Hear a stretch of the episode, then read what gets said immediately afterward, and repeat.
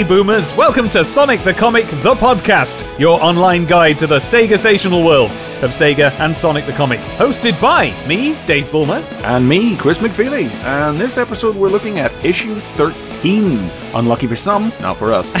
because this week I joined Dave in the Cool Kids Club. Yes! Physical copies. Ooh, baby! That's right, as Chris speaks, I am seeing on his webcam the advert for Trio on the back of his copy of the comic. I think we've covered that one before and don't need to again. But it's physical.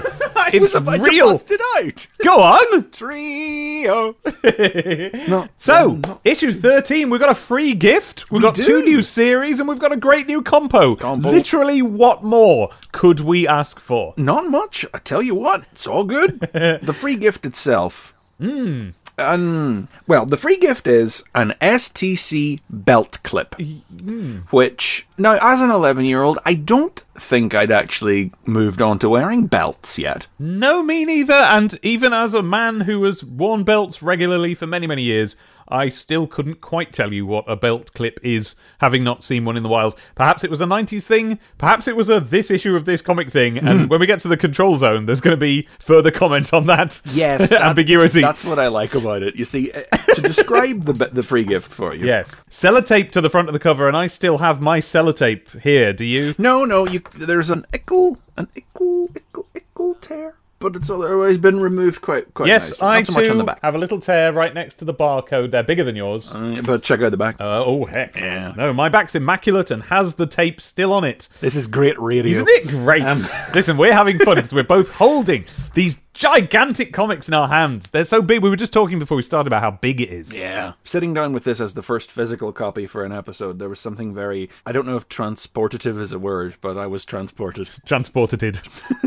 So the belt clip is made of flexible yellow rubber. Um, and it was a triangular shape. Oh, was it? STC. It was, wasn't yes. a sort of a, a hard vinyl. It was a flexible rubber, was it? Well, it was probably somewhere between. It wasn't. It wasn't firm. No, it was definitely it was flexible enough because it had to curve with your body, obviously, to Oh. curve with your belt. Printed on it in black, molded in as the the initials of the comic STC. So I do love that it was a bespoke free gift. Oh yes, and very snazzy, very 90s-y looking. Not only were the S, T, and C individually encased in rings, in certain, not not Sonic rings, just black rings, just rings. You got to be careful when you talk about rings and Sonic. Exactly, but they were um, printed over the top of a, a, you know, like in the STC logo itself, Mm. a, a big right-pointing triangle. But also there was a kind of a, a sort of a snazzy, like blown-up version of the C to give it an extra. If you've ever seen the intro to the um, the era of uh, children's BBC where they had the big CG cat, it kind of looked like that sort of stuff. Well, in this instance, um, I think it's because they needed to have the extra plastic to secure the actual clip Ah, part of the that's clip. where the clip was. Yes, of course. They call it a clip, but it didn't clip down over your belt. You actually threaded your belt through notches in the back of it. oh heck. Yeah. If my memory serves me right now, I'll be happy for anybody out there to send us in a picture of one to prove me wrong. yes. uh, but to my memory, it was, yeah, you threaded your belt through it. And uh, not that I ever did, because I, I might have put Hmm. No. it on the strap of one of my school bags. Maybe, but I. Oh, really? I couldn't swear. I couldn't swear I ever did. I think what I did was I had a belt and I did slide it on the belt to just, you know, essentially practice what I was supposed to do with it, but not while I was wearing it, I don't think. no, you didn't want punched. I was immune to the concept of shame. Uh, and it- well, I'm from Ireland, so I wasn't. so I think I would have been prepared to do that, but no, it, it never came round to it. We had a school uniform. Perhaps I feared retribution from a teacher oh, for, for deviating. Oh, possibly. Yeah. Um, but it says here that on the front cover, under where that would have been, it says uh, "free gift missing. Alert your newsagent now." Of course, as did anything with a free gift on it. I never understood it.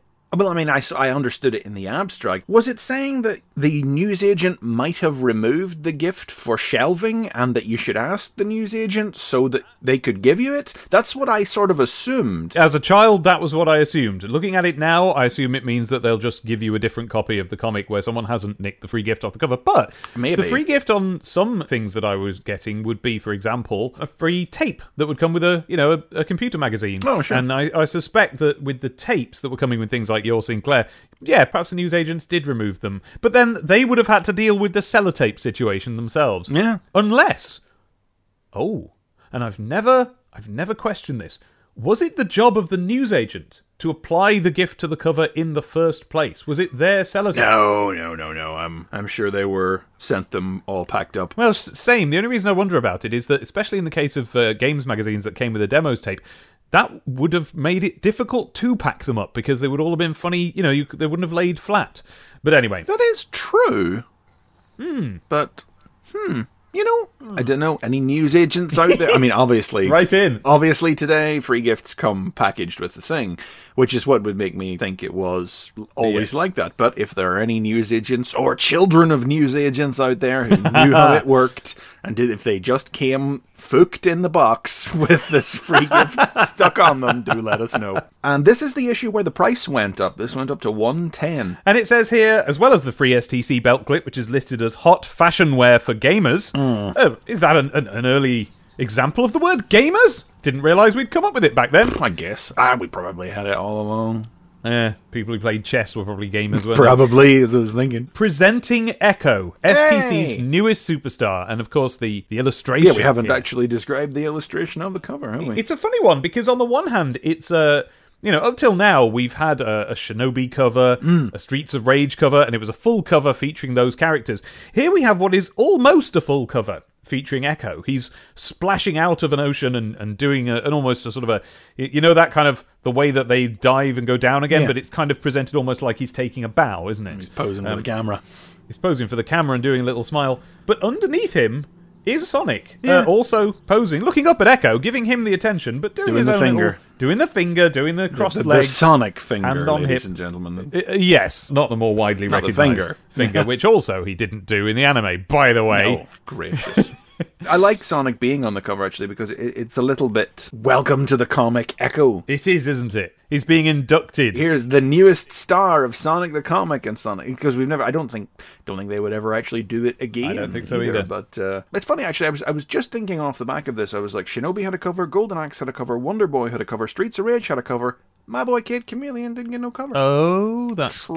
Tragic. And Decap Attack had two covers. Yeah, and are you looking ahead as well into the future? Does he get a cover later? Uh, I don't think so. I feel like by the time Kid Chameleon came back, they might have given up doing covers about the other characters. It just was all Sonic all the time on the cover. Can't swear though. We'll find out in years to come. So, we- oh, and last little detail: new Golden Axe starts inside. Yeah. I'm uh, quite excited. I have to say, I had forgotten that Golden Axe came back as quickly as it did, it's but very quick. it, uh, yeah, just the one gap in between, and to think, um, and I think then Shinobi will come back. Um, then after that, he'll be back. Right. But uh, comparatively, the space between, for instance, the two Echo stories is quite a wide difference. It kind of never surprised me that Golden Axe never came back for a third serial. Like I'm not ripping on Golden Axe. We actually came, to, we, we kind of warmed to the charm. Of Mm-hmm. Yeah, I- I liked it by the end. by the end of the first serial. But um, I think it was obvious enough that this one had gone into production right after the first one had ended, before they'd had a lot of feedback, and it never really surprised me that it never came back for a third one. It always felt a little bit like it belonged in another comic. It was uh, it was a it was a kind of a strip from another time. It didn't quite have the the modern edge that a lot of the other stuff in Sonic the comic did. So it never truly surprised me that it didn't come back for a third go round. Also, I suppose Golden Axe as a, a banner thing for the Mega Drive was probably on the way out at this point. Yeah, it, it feels like an earlier stage of Mega Drive than Yeah. what we're working with at the moment, doesn't it? Yeah. Like a bit of a altered beast. Eh, but we'll get on to talking more about it later in the issue. Control Zone. Control Zone, we have the welcome screen as we do every fortnight, um, which uh, this time defines boomers again. Yeah, you notice that? but obliquely. He says, uh, Hey boomers, an especially warm welcome to new boomers joining us with this thrill packed issue of STC. Where have you been? Don't worry, it's not too late to join the mass ranks of boomers, brackets, that's Megadroid speak for pals, buddies, and readers of STC. And this is a great issue to do it with. Doesn't really explain why they're called boomers. Uh, Luckily, that's covered in a moment. Yeah, it is. It's a funny one though. I like that they took the moment to to do that with this issue. Obviously, any issue can be somebody's first, but this is one that it's not quite the same as whenever we jumped from issue 6 to issue 7, you know, when we went from level 1 to level 2. yes. there was a very tangible change that happened at that point. This is not particularly different, but with the, with two new serials starting and the first free gift since the start of it, and the change in price as well, there was enough stuff going on that this this was a little a little mid season change up. That's right, and it, it creates the welcome impression that uh, Sonic the Comic is something that's going to be constantly changing and evolving and in flux, and there's going to be new things happening more or less whenever you blink. So that's nice. Yeah, I mean, otherwise, Megadroid really just describes what we, what we described off the cover already. Two new scripts, big contest coming, and um, he notes that um, the review zone is going to be shorter this week. That's right, just one page. And there is another free gift next issue as well. A Sonic. Yes. I almost they've they've they've written it the Sonic Xmas Deco, and I'm like, yes. Was did you really not have enough space for the, the extra four characters? It's just a cool way to write Christmas without. Uh, Oh, it was the '90s. We were in love with like the last two or three letters of the alphabet in the '90s, weren't we? That's true. X was very important to us, and I do remember once uh, writing a Christmas card to a, a Christian friend of mine when I was an edgy, when I was an edgy teenager, and I did write on it. It was the most pleasant card I could find because the the joke was that. Uh, even I was uh, far too offensive for my Christian friend, and so I wrote, you know, "Merry Christmas." See nothing offensive on this card, and she she did point out that I had written Xmas, and that that is Oh. offensive because it takes the Christ out, of, Christmas. Yeah, I got that lecture from a teacher once. Really? Ireland, remember? Heavens to Betsy, we didn't have the likes of that round where I was. Well, I like it wasn't me specifically; it was the class. But Oh, I see. So you didn't personally. no, I mean, I might have done it. you don't, you weren't influenced by this comic to write Xmas somewhere. Uh, it would have been Yeah. before this, so you know, I, I was ahead of the curve on the old '90s fascination with X. Well, last thing I, I like uh, find interesting in the welcome screen though is where um, he does tell us that there's going to be the new Echo strip, and he says, "Yes, Boomers, you voted the Finned Wonder as one of the characters you'd most like to see in an STC strip, and we listened. Just shows you how highly we value your input. So keep filling in the data strip at the back of each issue. I would love." To hear from editor Richard Burton whether there was any truth in that, that the data strip had anything to do with the decisions they made. I, I'd say it's it's believable, but when it's only the thirteenth issue, you do wonder. Like they would have had to surely start production on the Echo strip around the same time as the Streets of Rage stuff, and Kid Chameleon was rolling out. You're right there. I didn't think of that. The the front facing sort of uh, explanation that they've been giving us of how they operate is that they have carte blanche to make a strip out of anything as long as it appears on a Sega console, probably the Mega Drive in particular, and that they have you know total say over that. I wonder if. Surely there was a certain amount of Yeah. editorial There coming mu- from there must Sega. have been. Sega saying this is selling well. No, this time you're going to, Yeah. yeah, you have to Be assume. very interested to get on the blower with uh, Burton and find I out feel what he thinks. Like though, in large part, those two things would have intersected anyway. Mm, we were mm-hmm. impressionable children, so the big things that were being pushed that everybody was talking about at school, or that we were playing, or that we were seeing on TV or in adverts, would have been the stuff we would have been interested to see anyway, because we were dumb kids who were very influenceable. Totally agree, so yeah. I feel like it all lines up anyway. So everybody will end up happy. Yeah, Maybe for that Shining Force strip they did years later, which was always a weird one to me. oh, I can't even remember that. Um, winners take all. There's a great new winners take all compo. Masses of Sonic toys and games. For masses of winners, you can't not enter this one, boomers. Well, I managed. I see him, I think. Yeah, I certainly didn't cut out the, the coupon as we've talked about before. I don't know why. I didn't enter the, the you know, my, my single most excited I was ever that I ever was about a competition was, of course, the the Blue Peter Wall of Ninja Turtles merchandise or Hero Turtles merchandise. That well, I don't think it was just Blue Peter. I think it was across all of CBBC, and and never entered that, even though it was to win a gigantic, like I say, a wall stacked high with probably every piece of merchandise they'd made to that time. Why didn't it occur to me to do things like this, to enter competitions? I sent in very little art to places like CBBC, and, and I never did it. I, sent a picture of Darkwing Duck to CITV once. Oh, I did. Oh, tell a lie. I did submit something to the Hartbeat Gallery at one stage. Oh, didn't yeah. get in, and maybe that experience was what soured me against. That's it. for it. the rest of my And never again did you even try. I only remember entering one competition, and it was one in, in the Transformers uh, comic for for Micromasters, if I remember right. Didn't win, of course, because you never did, did you? You never did, did you? Somebody did, but it wasn't you. I tell you, I did. I won one. I won. I entered a competition to win a Mighty Max Skullmaster set, which was a giant, the head of the of Mighty Max's enemy Yes, Skullmaster, which remember it. itself opened up into a playset. Well, I entered that competition and was it, it it absolutely didn't cross my mind that I could win, so I simply bought the toy and uh, and then won it. So I Oh. had an extra set, which Of I believe. course. I believe my mum sequestered for giving away at the church raffle. Would you like to hear the story about the one time I won a contest? Of course I would.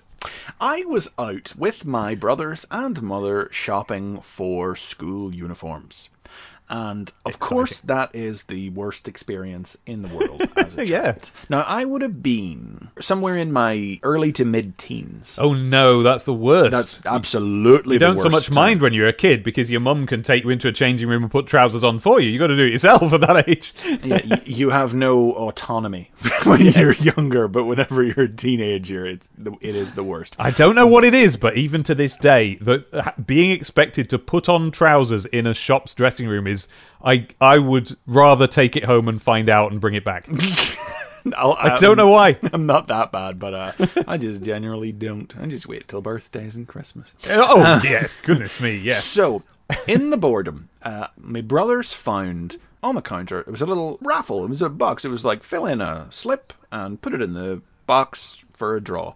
And the prize was a computer. Oh my Now, goodness me. Now we all remember that I We didn't have do. a computer until 1990, Christmas Yeah. 1998 specifically. I think I've said 99 before, but Christmas 98 was when we got the computer. So ordinarily, I would be thinking I know the spoilers and that you don't win the competition, but I'm getting mixed messages about that. that that's the thing. Uh, so I do it and I instantly forget about it, and that's the key to winning. Yes. A couple of months, weeks, whatever it was later. Knock at the door. Off I go to answer it. There's a fella there at the door, and I said, "You know, can I help you?" And he says, "Are you Chris McFeely?" And I said, "I am. What can I do for you?" Me being disarmed by the fact that here's a, a grown human being sir, looking for me, a child. Yeah. Clearly, my my confusion is visible. And the man says to me, "Do you remember a couple of months ago when you filled in a contest form?" And I go, Yes. I do remember that. And he's like, Well, you haven't won the first prize.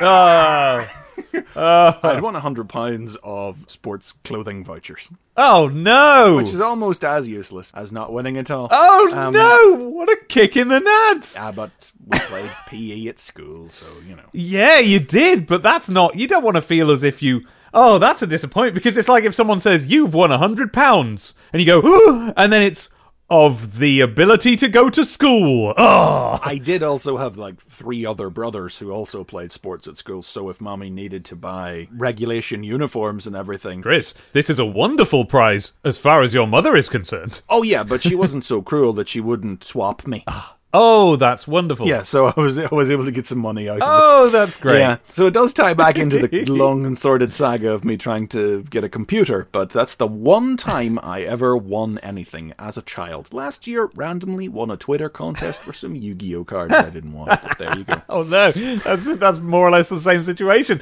as a kid. Well, I did get a I got a Blu-ray, and I'm happy with that. Eh. But there were also some cards that are probably around here somewhere still. as a kid, winning some gamey cards would have been great. Better than PE hmm. kit, wouldn't it? STC news. What is it? I love this segment. Yeah. Yeah. What is it like? It's the merely sensational STC belt clip threaded onto your belt, bag, strap, or tie and stroll around town. But it's like they're aware that nobody's going to actually do that. no, and that nobody knows what a belt clip is. I'd never. I know that they actually one. have to explain how it works. The contest, this is not the super compo mentioned No, oh, on the cover God, by no. Megadroid. This is another little compo where you could win a Sega Pirate TV t shirt, extra large size only. Oh, really? if you send in suggestions for what else you could do with the belt clip. yeah. In other words, identify what this bit of plastic tat even is, and you win a T-shirt. Mm. The five boomers who come up with the wildest, wackiest, most original ideas will win a T-shirt that's definitely going to be far too large for them. Yeah. It's a belt clip, it's a fashion item, it's a paper clip, it's a thing to clean your nails with, are some of the suggestions presented by the contest. It is quite pointy, actually. Yes, I wonder if they would have made it quite so spiky today. Uh, well, it was thick, so it didn't come to a point. Oh, that's It came to a true. flat- That's uh, true, came that's to a true. flat end. It suggests that if you spot other Sonic boomers as they strut their stuff wearing this thing, Sonic boomers, there they they actually say Exactly. Sonic boomers again. and you can yell out the secret of the black and yellow initials Sonic the Comic, you will, and they haven't, but I'm going to add massive quote marks here win new friends. and influence people. Oh, th- there is a sense of knowing about that that I really enjoy There is, as an yes. adult. and then there's the we notice down at the bottom there where Megadroid apologizes for the fact the price has gone up. They were always very apologetic anytime the price came up, but they were realistic about it. Megadroid says, uh, I'd like to say that the price rises because the humans who think they're in charge are actually paying me for this job, but the real reason is everything costs more these days. Fair. And I think I think it was the other way around. I feel like this was the price that they wanted to run with from the beginning, but Could they were going with an introductory price to hook people in. Yeah, because it's not a long time before exactly. a price jump. You know, twelve issues. That's that's. Well, no, that is six months. Oh God, I suppose so. I wonder if it'd be interesting to find out if other stuff also went up at the same time, 2000 AD, for instance. You know, I mean, um, write in Earthlets. But Megadroid is, as I say, very apologetic and promises that there are some more great surprises in the works, like Sonic the Poster Mag. What? Huh? What? What? What even could such a thing? If I and, and still, if I hadn't purchased Sonic the Poster Mag at this age now, I'd be going, well, what's a What's a poster, poster mag? mag? Yeah, it kind of sounded like a you, you- one of those things that you could get. Well, I say one you could get. I've only ever seen one of these in my life now. I realise, and it was for the Ninja Turtles movie. But you could get a big book that was literally just posters, of each character that you could tear out and put up on the wall. I don't know one for the film, but I had a Turtles one for like the cartoon. I always Ah. remember it, and I'll tell you why I remember it. The back of each one had like a profile of the turtle on it. That's right. Yeah. Leonardo, special skill, katana. Donatello, special skill, bow staff. Raphael, special skill, sai. Michelangelo, special skill, use of rope. Oh dear. Because this was after nunchucks were a no-no in the UK.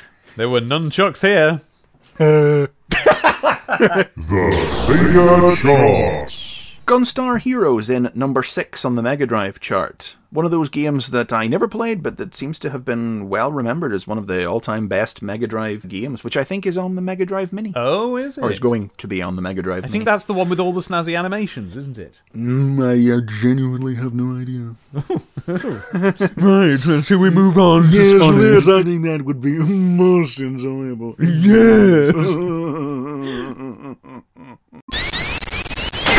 Sonic. Double Trouble, written by Mark Millar, with art by Mike Hadley, Hadley, Hadley, Mike Hadley, letters by Ellie DeVille. Tails discovers a TV monitor containing a clone of Sonic created long ago by Dr. Kintobor, whose long captivity has twisted him and turned him to evil. When the unwitting Tails releases him, the clone proceeds to wreak havoc on the Emerald Hill Zone, and the real Sonic first has to convince his friends that he's not the one causing the trouble before he can deal with the imposter. Sonic fares poorly in the fight, but Tails is able to recapture the clone in the monitor, which Sonic then kicks into space. God, I loved this one when I was a kid. Did you? Because I had a fascination with evil clones when I was a kid, and I still kind of like them now. But it's weird looking back on it how STC was really desperate to get there with the whole evil Sonic thing. After we had the Sonic Badnik back in issue four, and now Yeah. we have an actual literal evil clone of Sonic, and with Metal Sonic just round the corner. You know, they were right. they, they they really beat Sega to the post with uh, with evil copies of Sonic. Well, I think that's because it's something of a trope, and, oh, and I Oh, yeah. think Mark Millar's method here seems to be like just looking at a lot of his stories of the Sonic strip that he's written. His method seems to be to pick a comics trope. Hmm. So the evil version of episode is the one here. Yeah, the Amnesia episode. That's right, exactly. And then come up with a specifically Sonic based way of justifying or explaining that trope in this instance. No, no, no, hang on, no, no, no.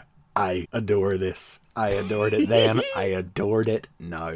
So, the idea is so Tails finds this evil copy of Sonic in a TV monitor. That is to say, one of the TV monitors from the first Sonic video game. Yeah. Now, We haven't mentioned this, I don't think, because Sonic the Comic never actually mentioned this, but Hmm. this was part of the Sega invented back formulated backstory Mm-hmm. that was part of Stay Sonic. Sound the Stay Sonic klaxon. that a lot of STC was based on, but this never came up, which was um, Sega looked at the games, the finished form of the games, and then worked backwards to invent a backstory for them, incorporating all their aspects the rings, the emeralds, the TV monitors, the little animals.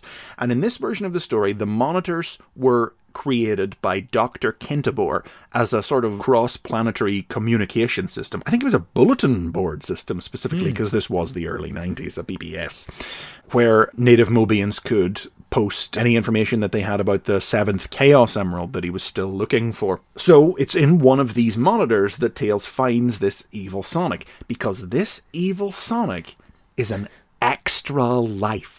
He's one of the one-up monitors from the video game. Like they, like Millar took So the idea of the one-up um, monitor. Well, I always called it an extra life. Extra Life. The one Up was from Mario. Yeah, is that like a cultural thing? Because you do find that people call them one-ups now. Yeah. Um.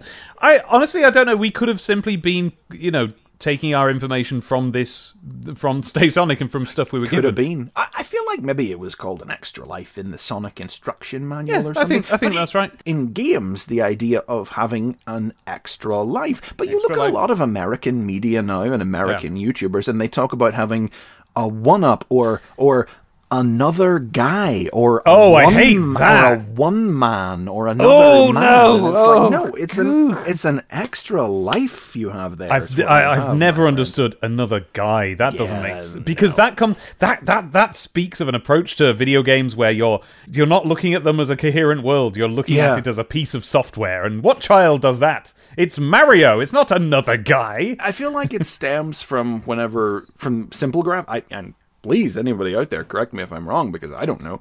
But it seems like it stems from whenever lives were just represented by the little toilet doorman. You know, Yeah. the little figure of a man down in the corner think so, yeah. represented your lives, and those would Yeah. those would disappear each time you lost a life instead of a counter like we had in Sonic. Yeah. Well, and with Sonic's Sonic's own face next to the counter. Yeah, you didn't have another guy because it was still Sonic. You didn't have another. Sonic. You had another life. Now, one up, particularly that is Mario parlance, the one up mushroom, and so it does make sense that, uh, particularly in an American and therefore Nintendo-driven uh, gaming Mm-hmm. internet, that we would come to think of one up as the de facto term for it. So anyway, that's what Anyway. he is. Uh, it's great. The idea is that it was a clone that Kintobor created to. Well, what's the the exact phrase that the creature uses Hmm. is that he was going to be a helping hand for Sonic, but I always kind of took it that he was going to be the guy who could take over if Sonic died. Oh, I see. So you're thinking that it would literally be this. The, this would be the new regeneration, as it were, of Sonic. It would Yeah. carry on in his stead. It, it's not explained. He says, uh, I lived in that box for years, waiting and plotting. An extra Hmm. life, that's what they called me. An extra life for the world's most important hedgehog. So I always took Hmm. it, and I do still today, that the idea was that this was this was going to be, if Sonic should ever have died, Kintobor had backed him up, as it were, found a way to um, cloned him, cloned him so that he could take over Yeah. if the original ever That makes sense. I didn't. Uh, I I did think about it long and hard, and I remember being fascinated and confused by the concept, but I never reached any actual conclusions. Um, I always assumed it was some kind of I don't know resurrectative energy that has. I, I suppose I thought of it as a little bit like those episodes where Moriarty makes his way out of the holodeck. You know, like this was a. Oh, yeah, yeah. A conceptual that, yeah. being only, but who manages to, with Tails' error of essentially letting him out somehow. That that's how he becomes a living creature. But uh, Yes, it could be that that is too. well, but that's no more. That's not supported any more than yours is. Really, he doesn't explain it at all. So you are left to ponder it. It's in the name, really, I think, for me. To say that Yeah. he's an extra life, it always sounded to me like, yeah. Yeah. But he, uh, got turned into Robotnik. This poor bugger got uh, stuck in a box. Sonic had the audacity to not die or whatever, and uh, and uh, he got bitter and twisted. And that's the difference. this guy isn't magically evil. He has been driven to it after years of solitary confinement inside a monitor where he was sort of plotting. In previous issues, we've pointed out things being a bit too video gamey to really fit the world that this is presenting, and, and I think this kind of is that, but just I dig it. Oh, yeah. As an example of like early thinking of how to turn video games into Yeah. comics because it may have been done before. Ever, but it hadn't been done before in the UK. Not in certainly not in a mainstreamy way like this. There wasn't a Mario comic yet here. I think the American ones. No, I know the American ones already existed, but they were more adaptations of the, the Super Show really than than the games themselves. Although they put some stuff in. Uh, don't you me? I love the Mario Super The Show. Super Show. Love it, love it, love it. I love the. Zelda one as well. Excuse me, Dave. Exactly. Well, I think honestly, part of it is because I, when I heard about Super Mario Brothers the game, I was like, "Oh, cool! They made a game out of Super Mario Brothers." Oh, God, Off Hey. Hey, it's Saturday. But um, I dig it. It's an att- these are experiments early in the life of like video games, just pushing their way into mainstream culture. And here are grown-ups essentially forced to acknowledge that and turn it into something. And, and these are the different ways that they've gone about that. And I just find it fascinating. It's another great example of what we've talked about many times already the comics' fidelity to the games. They could have just not done this at all, but they didn't. They did it, and it was another little thing from the games that was. This is what I'm talking about. There's there are so many ways that Mark Millar could have come up with and would already have read examples of, just as a comics reader himself, of how to take. You know, you want to do an evil Sonic story. Why is he evil? There's so many ways. Robotnik could have come up with a machine, anything, but he's tied it round to the games. He's he's got such a Sonic-y conclusion that I felt tremendously exciting as a kid. To adult eyes, you know, when if you were reading it for the first time and it's like, oh, I'm an evil Sonic, you're like, mm, here we go. Well, we it's a bit of a in cliche. 2019, how many evil Sonics have there been? Right, exactly. But it's that conclusion. It's the re- well, not conclusion. You know, it's the reason that he's come hmm. up with for it that makes it special.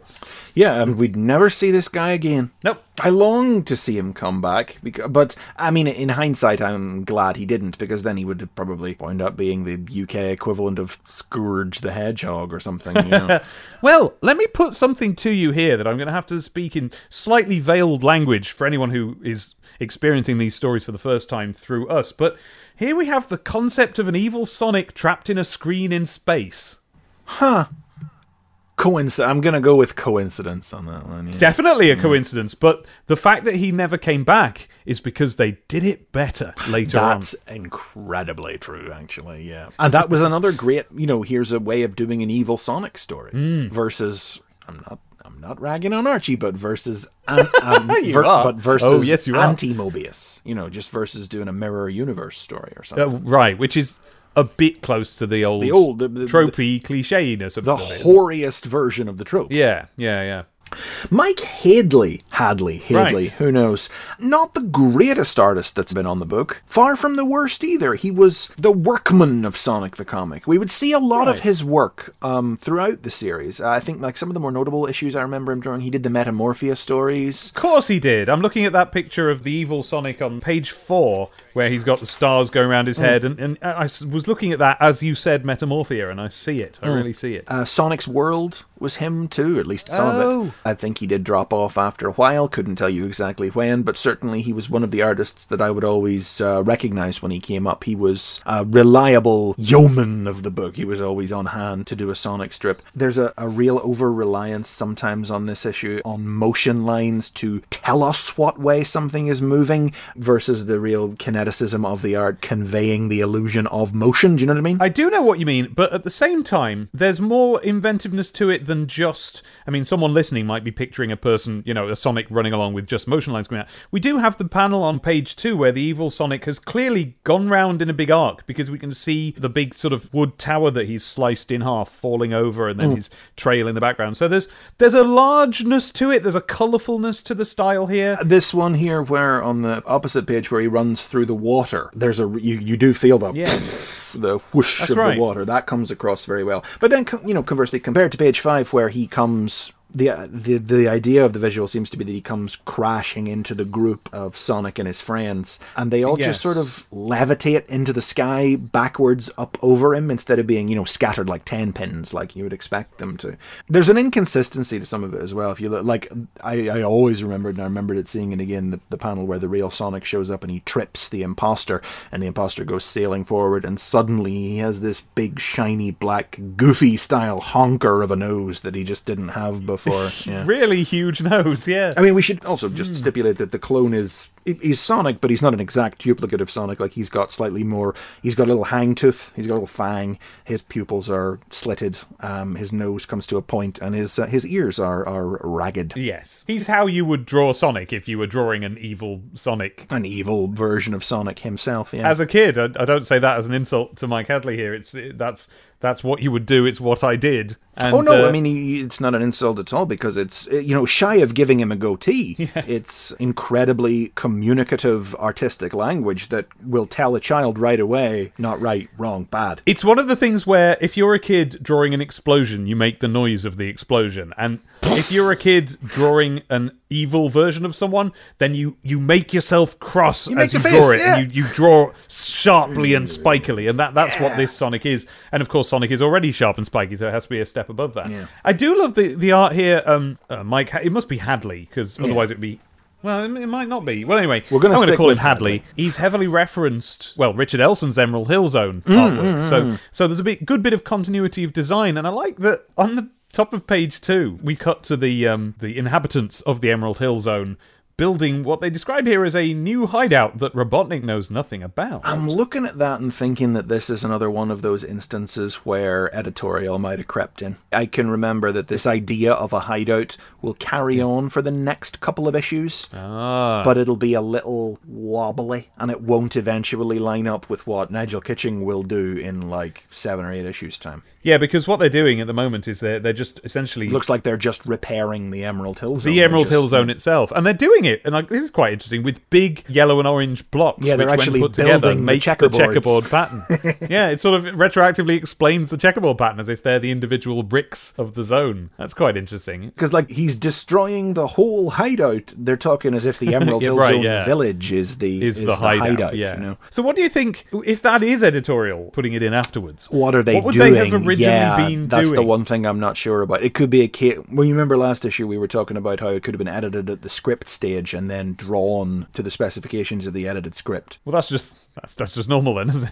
Well, well, yeah, but I mean Millar wouldn't have included it as well. Yeah, he wouldn't have known about been- the, been- the overall direction of the story. Yeah, Yeah. I agree with that. Do you know? Speaking of Millar, actually, he makes a little use of Sally Acorn again. That's exactly what I was about to say. Yeah, here she- she, she is. comes to the we fore. thought she didn't appear again, but not only is she she's not just pictured here with the little bow in her hair, so it's definitely her. I think they say Sally. Yeah, Yeah, I don't know name her, Sally. yeah. She's the one that comes to the fore because they think it's Sonic's just wrecked their quote unquote new hideout.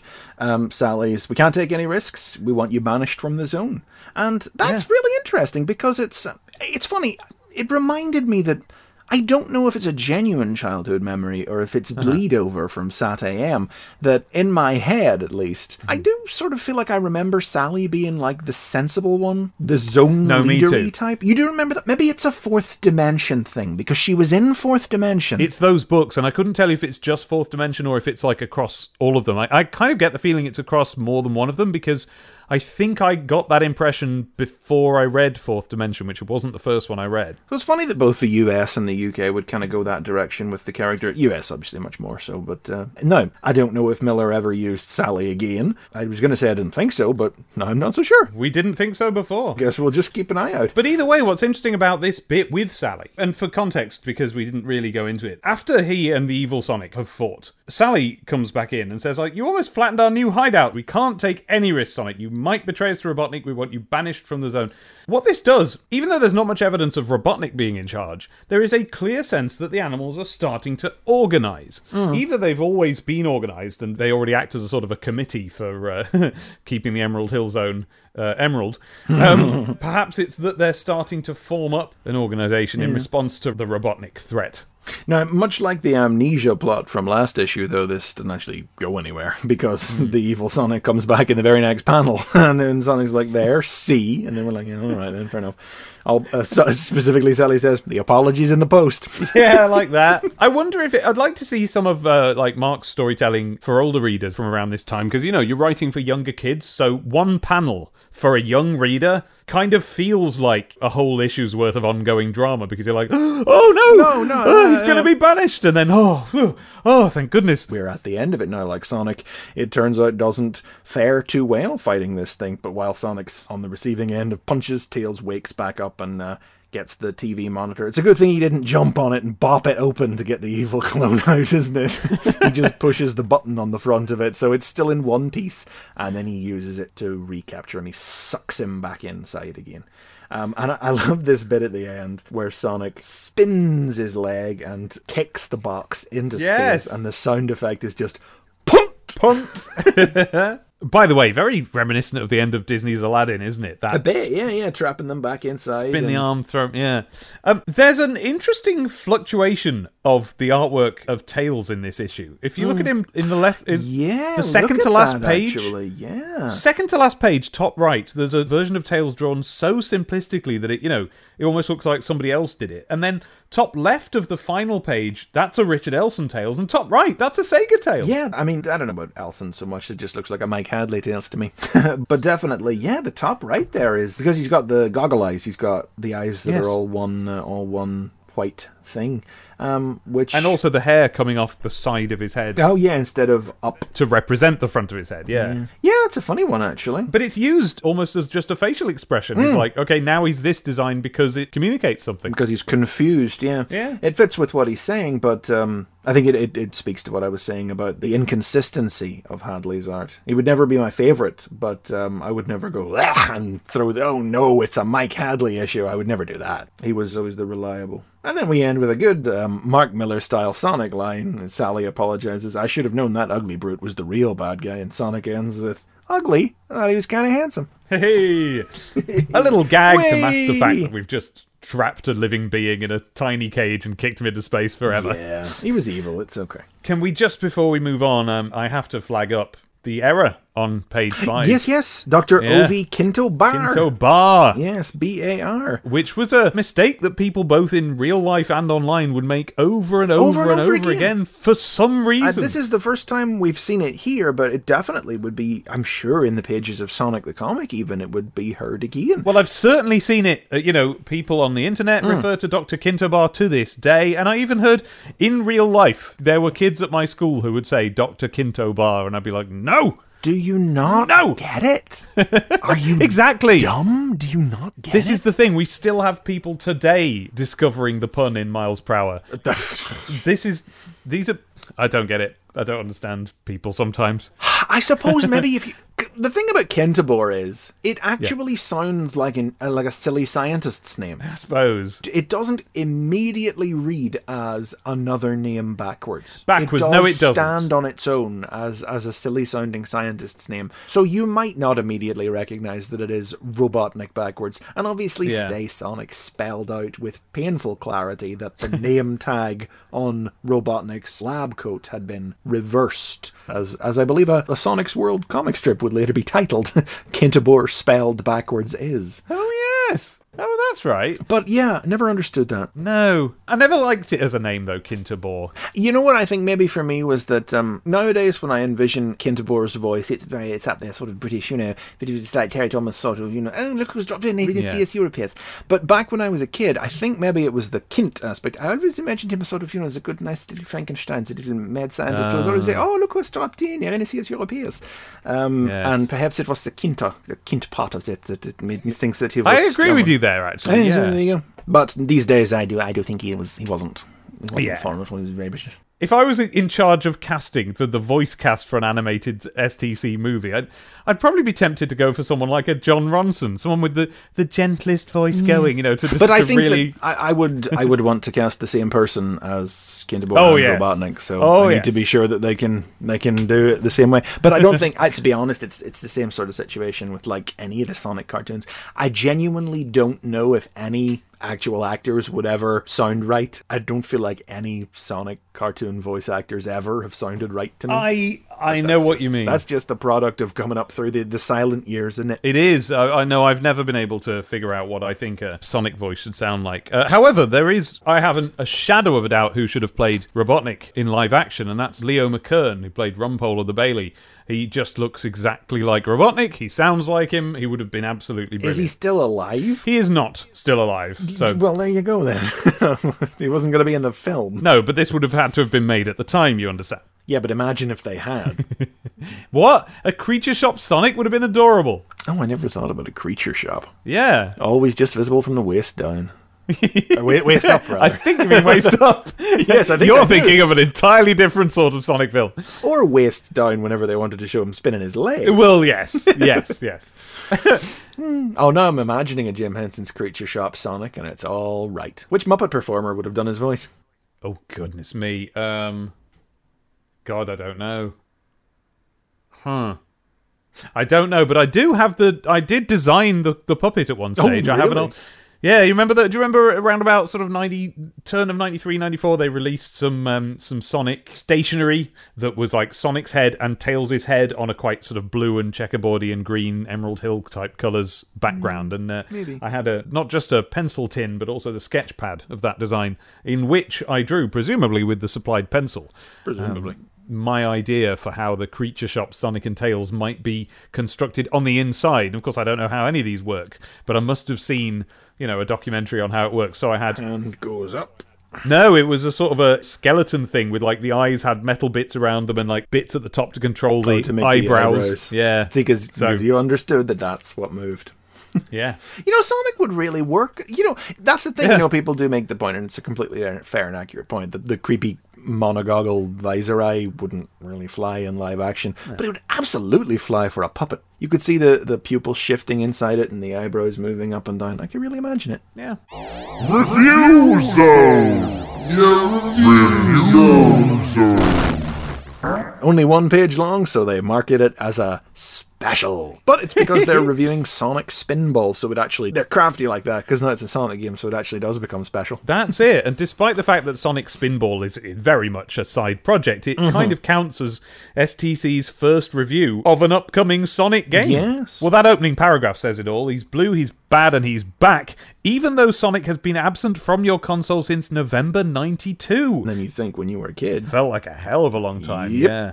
They don't credit this one, but whoever did it, I'm fairly confident they played the first level, and that's all. Well, like almost anyone else who ever played it, so fair enough. yeah, right. No, I'm sure I got to the last level once, but I Wow. couldn't figure out what I was supposed to do. Uh-huh. I'm going to say it's Tony Takoushi because you know seems there's a lot of listing uh, in this, so I'm going to say it's Mr. Takoushi. Pretty much everything he describes are the features of the first level, and they give it an 80% overall. Very playable and great in two-player mode, but the cons are that it's a different kind of Sonic game, which is the nicest way of possibly saying, yeah, I think when we were kids, why we might not have been that interested in it. Absolutely, and it was a problem that would persist with the Sonic series. Ah, yes. Not a real Sonic game is very much something I've been saying in my head for the last about what, 25 years. 1995, yeah.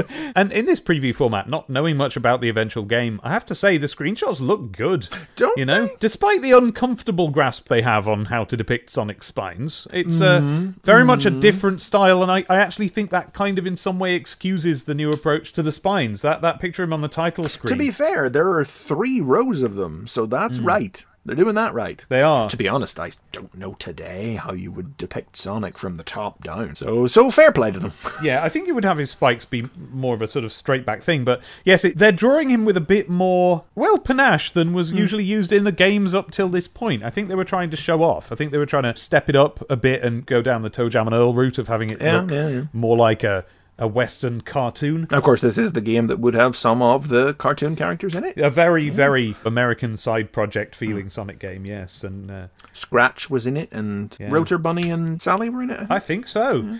But it just looks great. These screenshots honestly look really good, and they, they don't really speak to the actual experience of playing the game, which I found incredibly frustrating and dead endy all the time. Yeah, that's what I remember getting to the last level. I think it was the last level. Um, was that I I dead endy. I didn't know what I was doing. You know. But hey, you know, I think it's on the Sega Mega Drive Mini, so maybe I'll give it another go. try it. Yeah, And now, hey, speaking of Sonic Pinball, over on the right hand page here, the winners take all competition. Oh gosh, did this bring back some memories? So this uh, they're not lying when they say this is a loot laden competition. Oh, yeah. 15 top prize winners will receive a bumper prize bundle of a supersonic pinball game and a cuddly Sonic and Tails. 30 second prize winners receive a cuddly Sonic, a smaller one than the big winner wins, and 40 runners up receive a Sonic Water Wizard game. Not the same one as is available as a prize on the speed lines. It's A uh, bigger it's one. A bigger one, yes. Um, oh my god, did I want that pinball table? Oh, Oh. oh, I wanted that. I don't know why I never got it. Maybe it had gone from. Well, no, this is November, so surely I must have been asking for it for hmm. Christmas. Well, maybe it was just impossible to get. But by crikey, did I want that? I want it now. Looking at it. Yeah. So h- how do we describe this? It's. Uh, I mean, we're not talking about. Oh, it's not like a full size pinball table. No, it's not like one of those no, no. people who have like a pinball table in their basement. Like a little plastic um, tabletop uh, enclosure. It's a toy, presumably by Tomy. It's a toy. Yes, by Tomy. Yeah. They also did a Sonic, uh, presumably as part of the same line and at the same time. They did a Sonic version of the old Kongman toy, which was a, if you like, a kind of a vertical pinball table where you were Yes. bouncing a little metal Yes, ball yes, around things to get it to the top of the mountain. Well, this is a similar God, sort I of size forgot to about that. that. Oh yeah, it was great. We had that. And I did have Screwball Scramble, which is like that but sideways. Yes, imagine Screwball Scramble, but like cut a half down the middle, and you're and you're on one side of it. That's about what this pinball table is. It looks like a lot of fun, and I'm now just gonna go and check eBay for eBay. it. Yeah, do that. Tell us what's going on over there, dude. Yeah, pinball table, twenty five quid. What? Oh, plus seven pound fifty postage and packaging. So you're looking at about thirty quid. Oh, dip! I might just buy that. Uh, take well, now, that I know that it's within my grasp, suddenly I don't want it anymore. I know exactly what you mean. And the the way you enter it, just spot the difference. It's not exactly an easy peasy spot the difference. it's is it? Not. I've only found one difference at an at an well, idle glance, and that's I the. have uh, the advantage of the previous owner of this comic having circled the differences.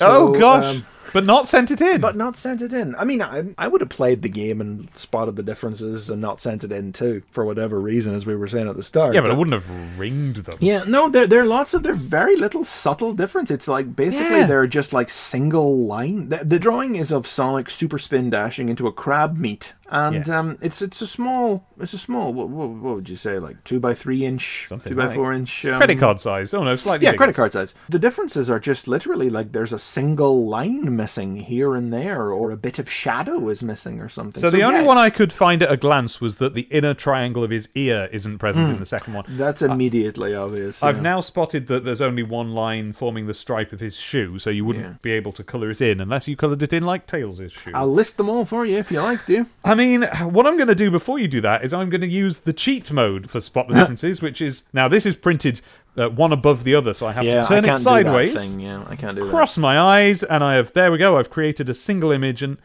even there not many of them jump out oh my god there's a tiny one like in the just in the speed lines at the back oh that's just an error Uh, no it's not oh, well I What, don't what are know you seeing? Because it's not on mine. Sonic speeding along Yeah. just above in the bottom picture the one with the differences just above his heel and behind the lower bulge of his back there's just a little inky blotch Oh, that is on mine. So, but no, that's just a printing error. I think that's just a printing error, except one of what is presumably an actual difference is that his sort of, you know, the further away leg is coloured in black or shaded Yeah. in in the in the mm-hmm, lower mm-hmm. picture. And that must have been when they accidentally made the blotch. could be. Yeah. I'll point you out another one. Is that Yeah, go little rock just in the background is also all black. Oh gosh, yes. And there's a bit of shading in the Crabmeat's claw. Crab meat's claw not- as well. Or It's the little. tiny differences. Look at the the little starburst surprise up in the top right. Oh my is gone. gosh. Okay, that is y- y- the way it's drawn is that the Crabmeat is up in the air above Sonic being blasted into and he's got that kind of ziggy zaggy jagged sort of explosion lines around it and one of the points of that has got a little boop, boop, boop, little, Little- pinpoint little- but like a bursting bubble almost and it's not on the lower picture. This is a genuinely very difficult spot the difference competition. Yeah. Well, with prizes like this, Dave, they I couldn't mean- make it easy on the kids, could they? But I want that pinball. I'm going to look into that. And if they're talking about the big cuddly Sonic and Tails, we had them. They were great and they still haven't been topped. 40 centimeters tall. Although in the picture, the smaller Sonic and Tails are depicted, Hmm. and so they don't seem to have a picture that actually matches what the prize is on that instance. There, because you could get smaller But ones. you wouldn't know because that's a child. No child knows how big 40 centimeters actually is. Oh god, I mean, I probably couldn't tell you now if you hadn't told me it was the No, size I'm of the Sonic. plush. judging distances. The smaller Sonics are 25 centimeters. Oh, and by the way, let me point this out as well. The Sonic and Tails cuddly toys. Nowhere on this page does it say the word plush. We didn't know that word in that wasn't a word back then. No, No. well done. Yes, thank you for pointing that out. Dave. First time don't I, ever what- heard it. Probably an American cartoon.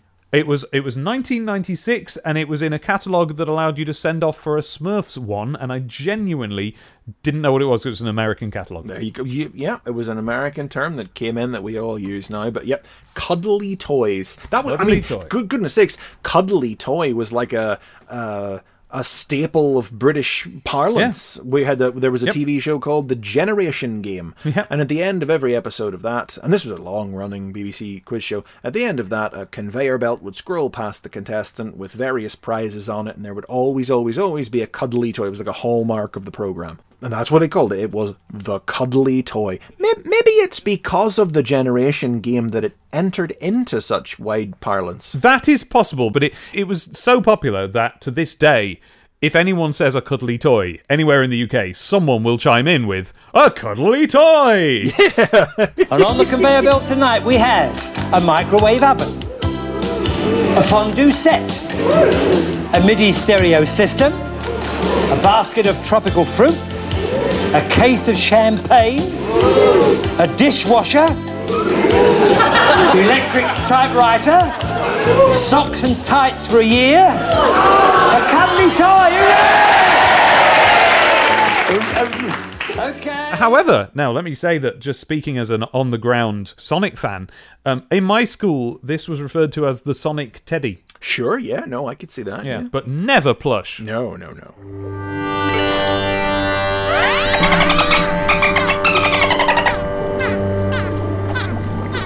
Ecco the Dolphin, Part 1, written and lettered by Woodrow Phoenix, art by Chris Webster. After a mysterious force from the sky abducts all save one of the dolphins from Earth's oceans, the sole remaining dolphin, Ecco, embarks on a quest to discover what has happened to his friends. A friendly orca saves Ecco from a shark attack, then leads him to a mysterious jewel known as a glyph, which transports Ecco back in time to search for answers. Ecco the Dolphin.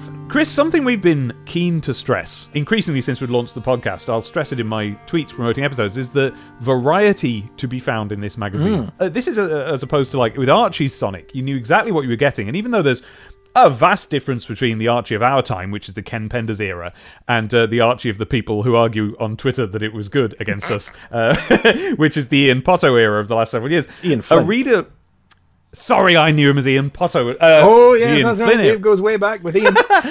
the Ian Potter, the Ian. Flynn era, a reader would buy the comic and have a very accurate idea of what they were going to find from you know from page one to page last. But in STC was a grab bag, and British comics in general were grab bags. They were sort of a you know you had a handful of pages on a particular general theme, and in this case that theme wasn't Sonic, it was Sega, which meant that the tone and the contents could be as varied as the world of video games itself, and specifically you know whatever Sega were trying to sell at the time on the Mega Drive. And the thing is about Sega is well, they didn't just make mass appeal games like Streets of Rage; they did have a penchant for the fartsy, and it, they did. You know, Yeah, yeah, no, NiGHTS was one right of their big things, and uh, certainly the Japanese end.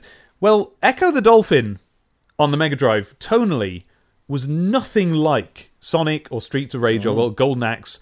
And accordingly, here is a comic adaptation that's nothing like anything else in the comic. It's ponderous. And you, good to stress that word too, Yeah. adaptation, because Yes. said it before.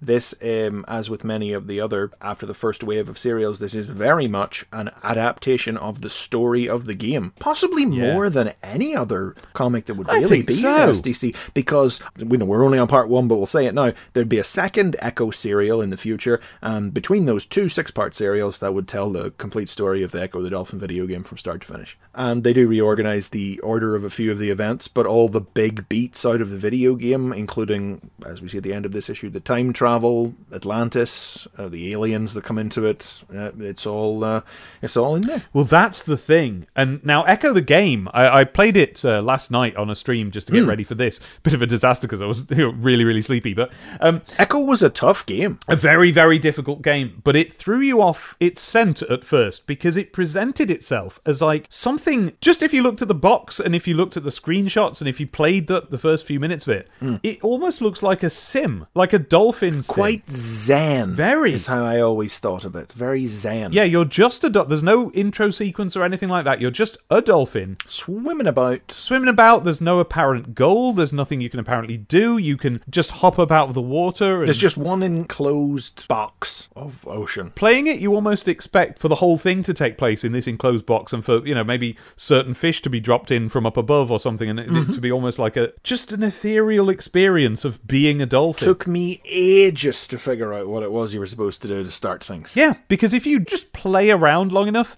you figure out that if you approach the surface of the water fast enough, Ecco will kind of jump out and splash back in. And at first, you just have fun with that. Yeah. And then if you happen to hit, if you happen to really blast your way up and hit a certain height, that triggers the cutscene. Plot trigger. And it happens suddenly, and like if you didn't know it was coming, almost frighteningly. Yeah, I think yeah, Abby yeah, was yeah, quite freaked out by definitely, this kid. This huge tornado suddenly just sweeps up everything from the pool you were in. So, like, not just like starfish and bits of coral, but all the other dolphins. It misses you, and when you land back down again, having completed your big jump, you are alone, Mm. and the creepy music starts.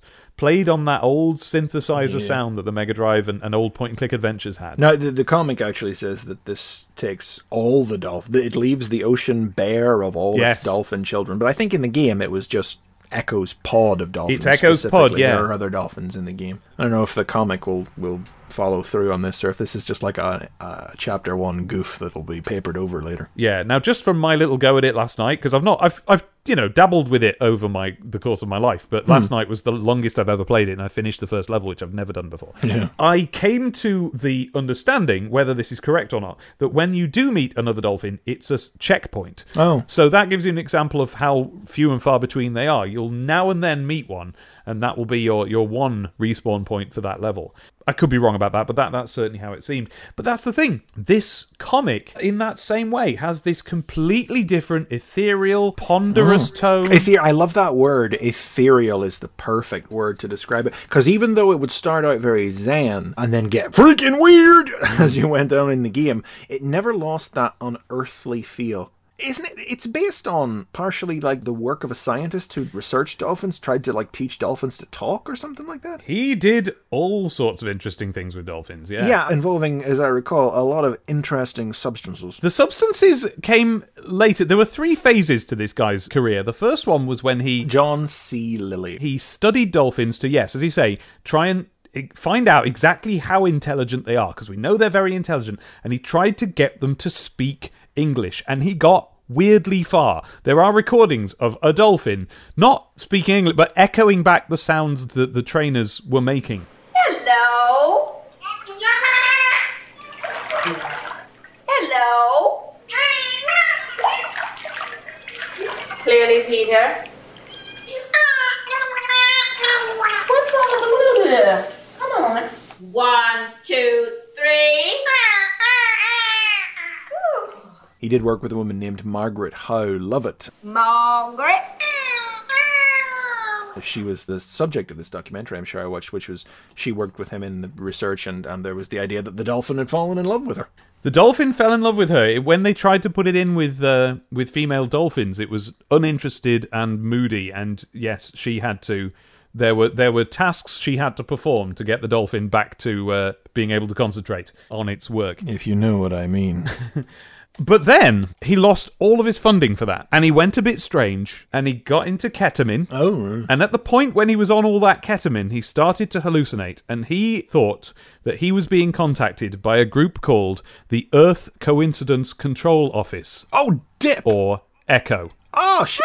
I didn't know that. That's as far as that influences the, the game. It was just that someone who was reading up on his studies evidently also saw that bit and went, cool, I'll use that. It's like echolocation. I'll use that. Cool. But I feel like the the psychedelic aspects, yeah. definitely an influence on the game, and by extension, the strip. The final phase of his career was that he got over all of that, went, oh my gosh, I've done some strange things to dolphins, including like torturing them as part of my tests, and became a big advocate for animal welfare. And actually, as I understand it, some of the standards that we adhere to now with welfare of dolphins and so on come from this guy's work. Oh, so well, that's mixed bag. right? Mixed bag, yeah. Carry on. There's a vocabulary this comic uses that maintains that otherworldly sense. Not too much on display in this one, but I remember it would come in later. Like whenever Ecco is attacked by a bunch of sharks, he identifies them as rip teeth. Rip teeth. And when Yeah. uh, whenever this orca comes and saves him, uh, the orca calls him Little Finn. And do you know what puts me in mind of actually is um What? Land Before Time. Yeah, These I know. creatures have in their language words for these other things that are not our words for them. you know? Yeah, or um, you know, Watership Down almost. Mm, yeah, yeah, He yeah, has yeah, that yeah. eighties, nineties thing where you make something from the perspective of animals, which paints the Earth as a kind of Mother Gaia type Mm-hmm. land of mystery. I mean, just I'm just going to read the opening bit. Listen to the tone of this.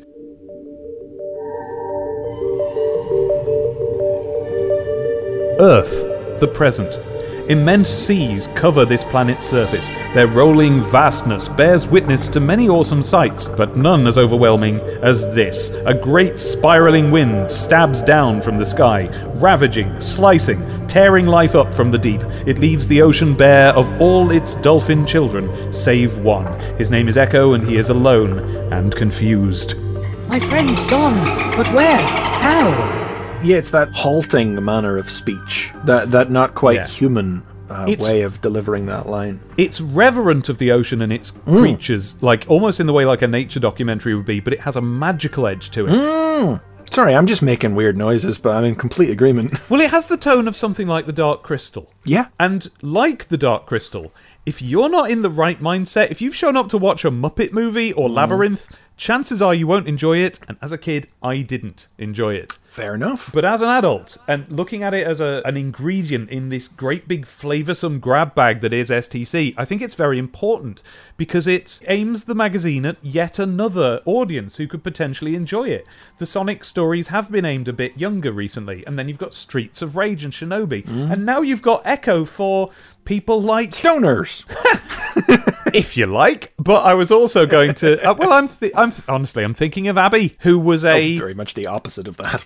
yeah, but a nature-loving kid who watched nature documentaries deliberately. Do you know actually notice it jumped out at me is um six pages this. Normally the Oh. second and third serials in the comic only have five pages, but Ecco gets an extra page. Well, I think that's important because it has Yeah. to have that ponderousness. Yeah, that's exactly it. Because it's even able to use that extra page to have a full page long fight scene where literally all Ecco does is bump his nose into some sharks while saying just a line of dialogue each time. Yes, his speech is all thought balloons, but Yes. the thought balloons, All bubbly effects. and that's Woodrow Phoenix, right? And uh-huh. we've said already that he's a, a letterer by trade, and so he's come up with this way of making thought balloons look like, in the way that they're usually styled after clouds. Here they're styled after balloons, including all thought balloons have a trail of bubbles leading up Yeah. to them, but here he's spaced them out and changed their shape and size relative to each other that they really look like they're like, Like actual water bubbles. almost coming out of a blowhole. Yeah. And you see when, when Ecco goes to the glyph then at the end that it has its own unique jagged edged speech bubble as well. And I'm pretty sure that like that several of the creatures also that then would appear in, in the rest of the strip would maybe all you know, that never occurred to me, but yeah, yeah, he is a letter, isn't he? So he's really playing his trade on this one. And now the artist on this one, what's his name again? Chris Webster, he would, to my memory, only do the first two parts of this Ecco serial. Oh, And really? Another artist will take over, yeah. A much more um painterly artist. painterly yeah i remember Ecco as an extremely painted comic Hmm. and this is not quite that although I, it seems to have been done with something like watercolors Yeah. or perhaps painty markers Well, that's the thing because paint is absolutely essential to what this particular artist is doing. I think the main distinguishing feature is that this artist has used uh, black outlines. He's inked it. yes Everything has standard comic um, black ink outlines, but the artist who would take over would actually just just paint things. There would be no outlines. But um, yeah, it seems to yeah something like very heavy watercolors in which you can deliberately, I assume, very much so, see the um, see the stroke of the brush. It seems to be about communicating water. The fact Yeah. that everything is in water, and that comes back to the ponderousness. I'll not use the word ponderous though. I would call it a languidness. They take a full page to show Ecco fighting sharks, and that languidness comes across as you do with the extra space they're able to use to tell it, with the visible flow of the brushstroke. You really do feel the idea of sailing languidly, slowly through mm. water, even though it's a fight scene. the world moving around you Yes! because your world is water. In particular, I think the strongest example of this is um, bottom panel of page three, where the sharks and, and Ecco are all circling round, and the orca is approaching, hmm. and all of them have, yeah, the the direction of the brushstrokes kind of follows a natural movement Yeah. that they would be having, and but also I can see how it's being used to simply fill the space because a lot of it is moving around the characters in a way to, to you know color in the background. Yes, it's twofold. Uh, I mean, you wonder how much of it is deliberate in that they're in water, so there's nothing that can be in the background except water, and, and how uh, much Yeah. of it is is that that's just how it's turned out, and how much of it has been carefully structured that way. I think it's certainly in that panel it's deliberate. I Oh, think uh, very, very definitely, yes. I mean, you, you look at this Yeah. one up on the top of the page, the top right panel, second panel, where Ecco is slamming his nose into the shark in a close up, and you see how the strokes around it go pff, pff, starbursting out from it. Yeah. I love this one in, over on page four as well, when the orca comes crashing through the sharks. Well, you've got some Monstro the Whale tricks there, haven't you? You've got the the white. Well, what is it? Paint or ink or lack of paint or something, but the white streaks yeah. to show the movement of the orca is very much like the whale towards the end of Pinocchio. One thing I will say is I'm not so sure about these sound effects.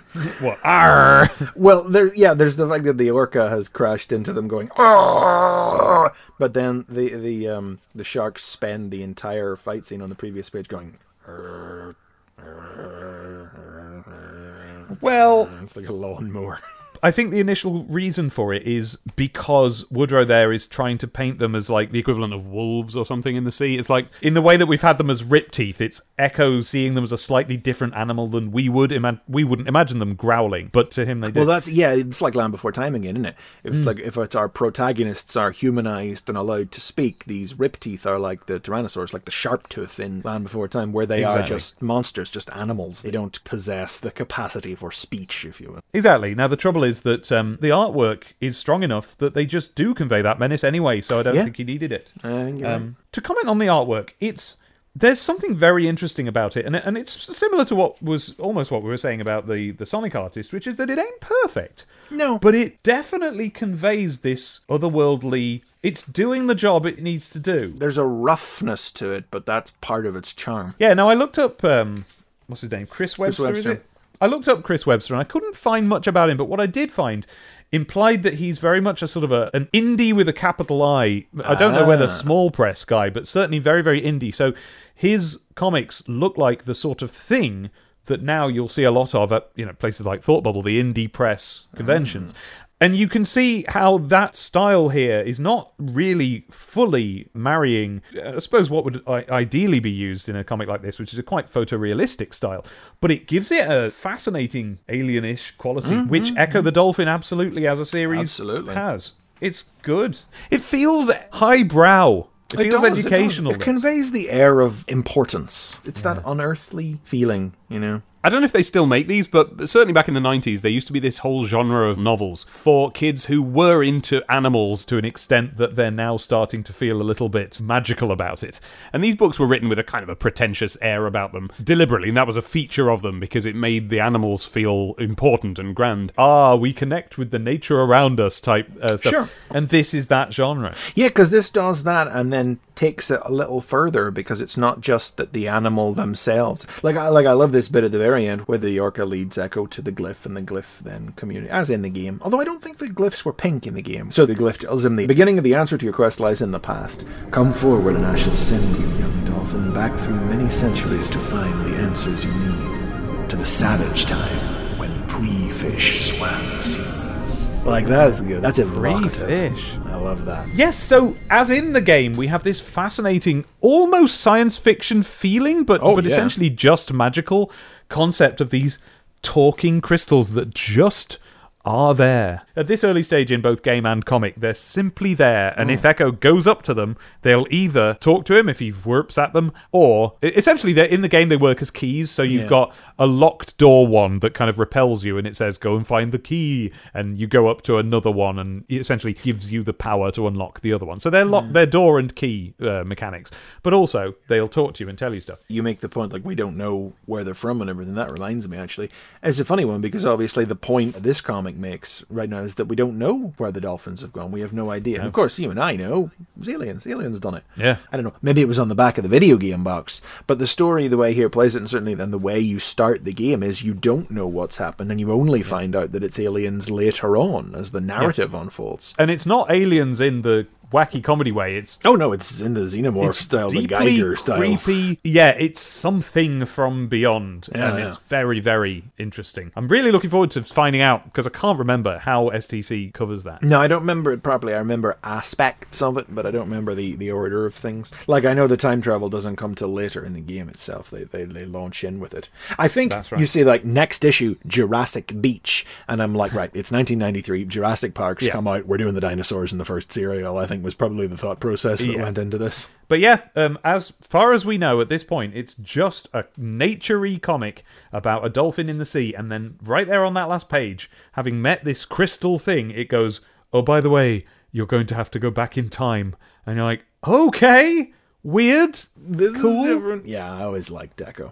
I just, I mean, and I didn't know it at the time, but with the benefit of hindsight, I especially love the knowledge that it forms a complete story. Yeah. When it's all over. News Zone.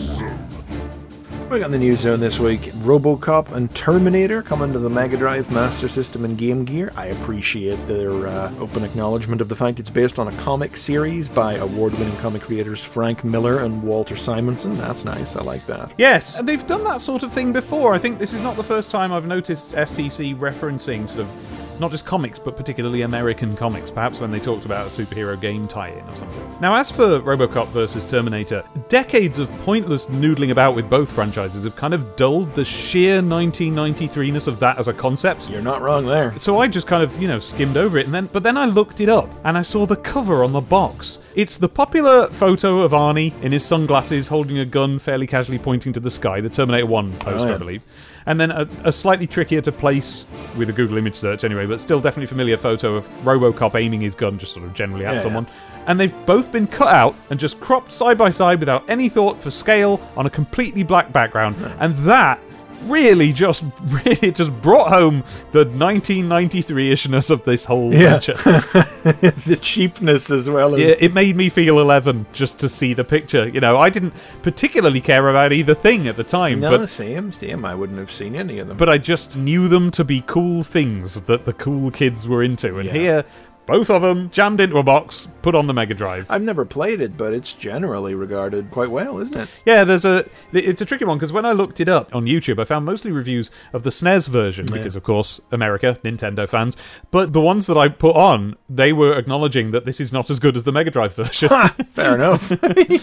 We got another story over here on the right, which is another one of those ones where they feel comfortable name dropping British television personalities from 1993 who there's a very good chance young children had no idea who they were. oh yes, where's this? David Vine, I don't I didn't know David Vine on the Winter Olympics win gold. The Winter Olympics is getting turned into a video game and um, he was hosting the event in which US Gold, makers of the game, announced that it will be making it. I believe he was the host of Ski Sunday, the weekly skiing program. He was. I mean, you can infer that from the text, but it took until halfway down the thing before I knew that. I was Same. assuming initially that he was a sportsman. Yes, this is talking about the upcoming US Gold game Winter Olympics for the hmm. Mega Drive. In a perfect illustration of what I never understood about kids who were into both sports and Mega Drives.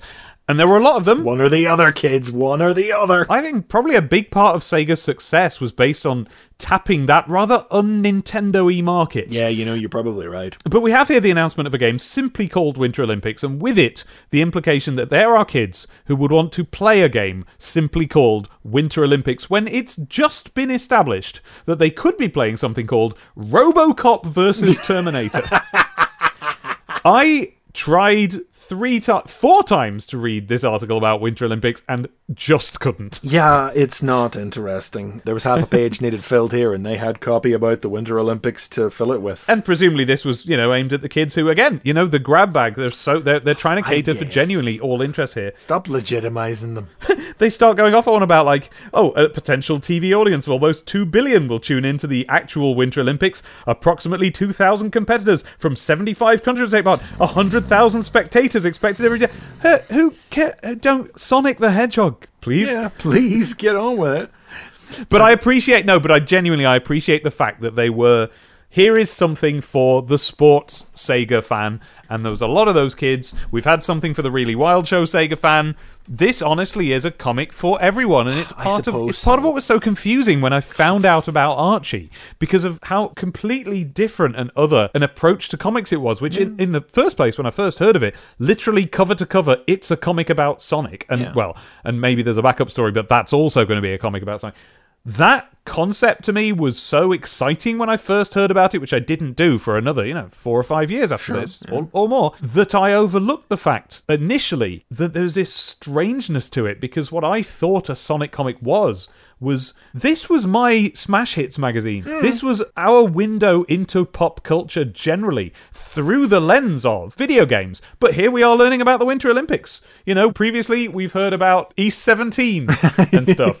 Uh, There's a lot of Chris Evans going on. This is just a portal through which we it was a lifestyle magazine. Well, yeah, that's it. I mean, because it wasn't just a comic; it was a video game magazine and a comic. Well, no, I was going to say it was a video game magazine with comic strips in it, but it wasn't. It was a comic with with video game magazine articles in between the comics. To be fair, but that was all part of it of of what it was. Even if you did maybe doze off whenever they offered you up an article about the Winter Olympics. Exactly. And it presented all of those aspects as being having equal weight within Yeah, the pages. yeah, and I really appreciate that. I mean, I wish there was something terribly interesting to say about the new zone this time around, even as we sing the praises of the approach it took. But, uh, you know, we got two new third party controllers announced over here from Spectra Video. Yes, one of them's called the QJ Pro Pad, and I Hmm. do quite like the fact that uh, it's a six button pad that's designed for use with, you know, Street Fighter 2 and so on. It's the main reason six button pads existed at the time, I Yeah. think.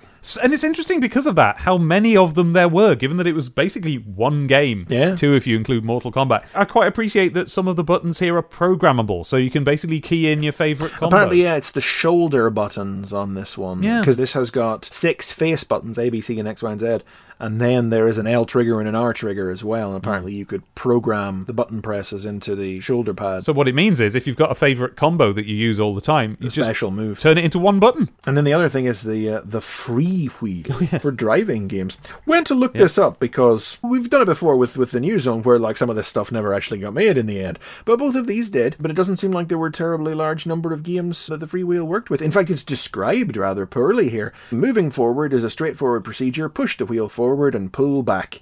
But I mean, no, it's it's it's a steering wheel. It actually you turn it. It is wired. It plugs into the thing, but then it, it does have sensors in it, so that when you rotate it like a steering wheel, it turns your car for driving games. Quite exciting for, for driving fans. It must have been. Um, I don't think too many things worked with it though. Nigel Mansell's racing or something. Well, and it doesn't seem to imply, at least from this article, I didn't look any further into it, but it doesn't seem to imply that it's in any way analog. It's just left is the equivalent of being mapped to the button left, and right is mapped. Yeah, it seems to be the case. Uh, it doesn't have a mount or anything. It is you you do just hold it up in the air. Now, I was someone who always played the Wii version of Mario Kart using the, the, the, wheel. wheels, so I'd be happy with that, although I'm not sure about this thing about having to push forwards to go. That seems. Yeah, I don't think. Just looking at some, uh, I looked up some YouTube videos, and that doesn't seem to be a thing. I don't um, know what they're describing here. The car just seems to go. Well, it depends on the game, doesn't it? You, how did racing games work? Did you have to hold a button down to An go? Acceleration button, I suppose. Yes. So I'm sure that's one of the buttons on the wheel yeah. because there are four buttons on this as well. In that case, what it'll be then is you, it'll be programmable. I bet you can set it so that pushing it forwards is mapped to one button and pulling it is mapped to another one, and you can use that to. Maybe. I don't know. I saw Violet Berlin playing with it anyway, Oh. and pulling it back and forward, like rocking it back and forward, did do something, but it wasn't. Didn't make it go.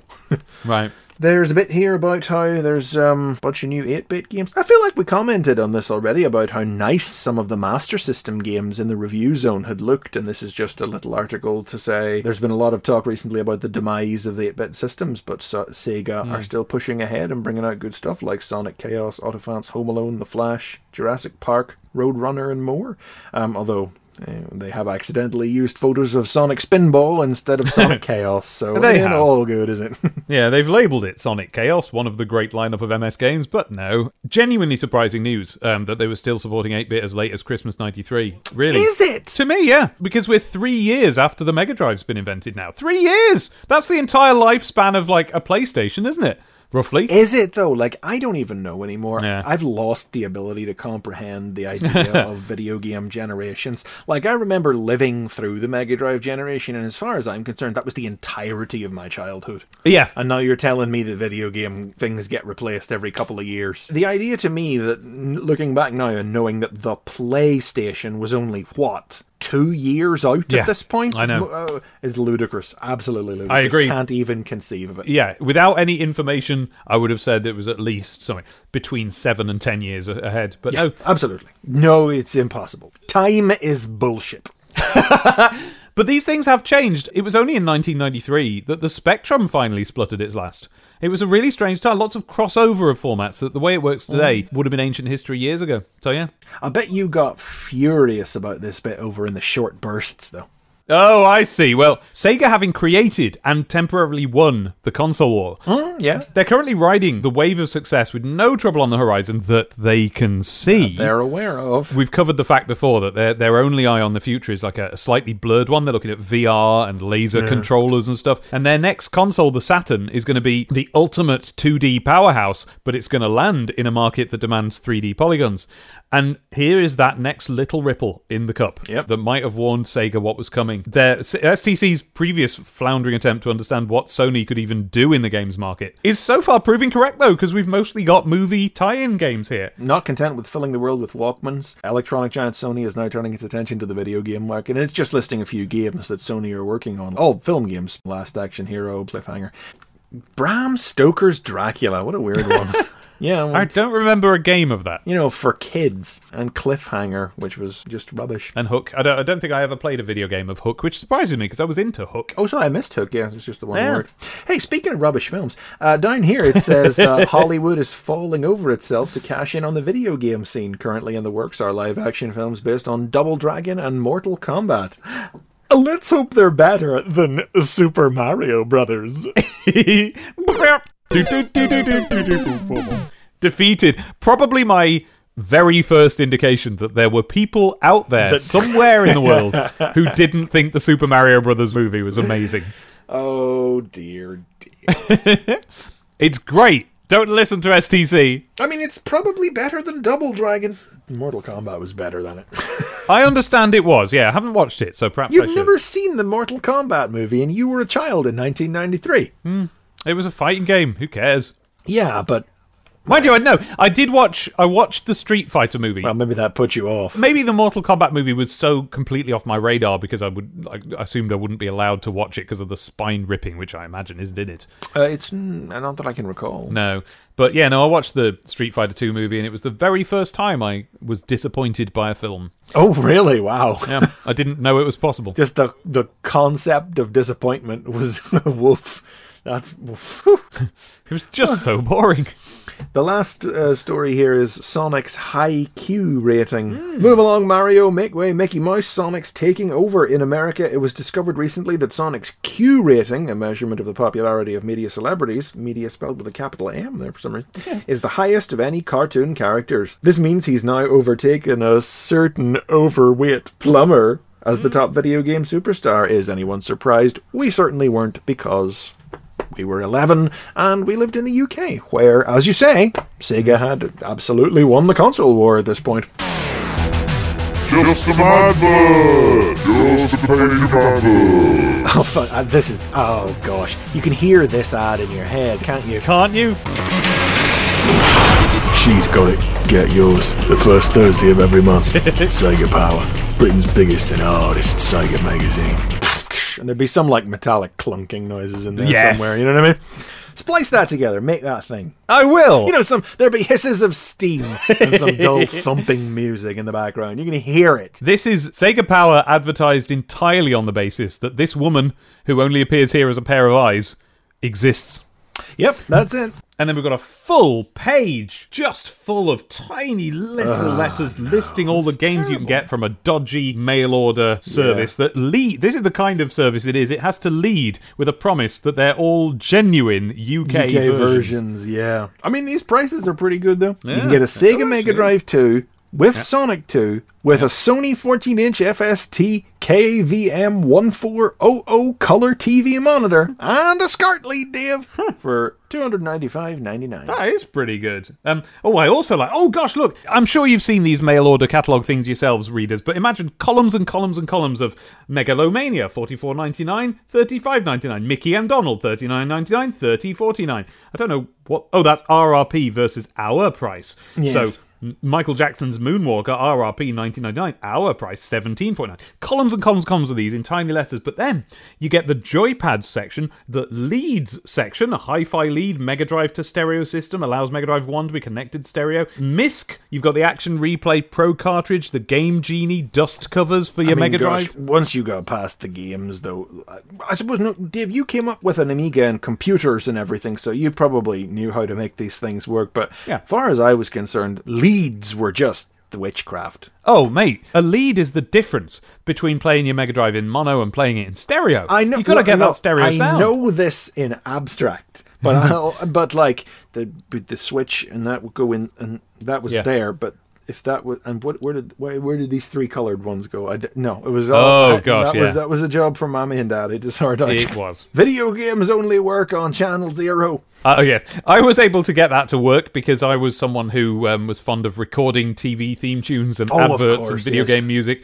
So I knew all about phono to phono, You, you, you oh headphone to phono. electronically enabled. Yeah, but this is this bit's exciting. Here's a column of manga videos. Oh, what was oh, out I- in 1993? I genuinely didn't look close enough at this. The letters were too tiny, and I was getting bored reading an advert for adults in my comic for children. I didn't even look at it at the time. I just spotted it now. We only accept posted stroke faxed orders for videos with an 18 certificate. Please write I am over 18 on your order. so you can get 3x3 Eyes rated 18, 10.99. I won't read all the prices, but I will read the titles. 3x3 Eyes Part 2, Akira.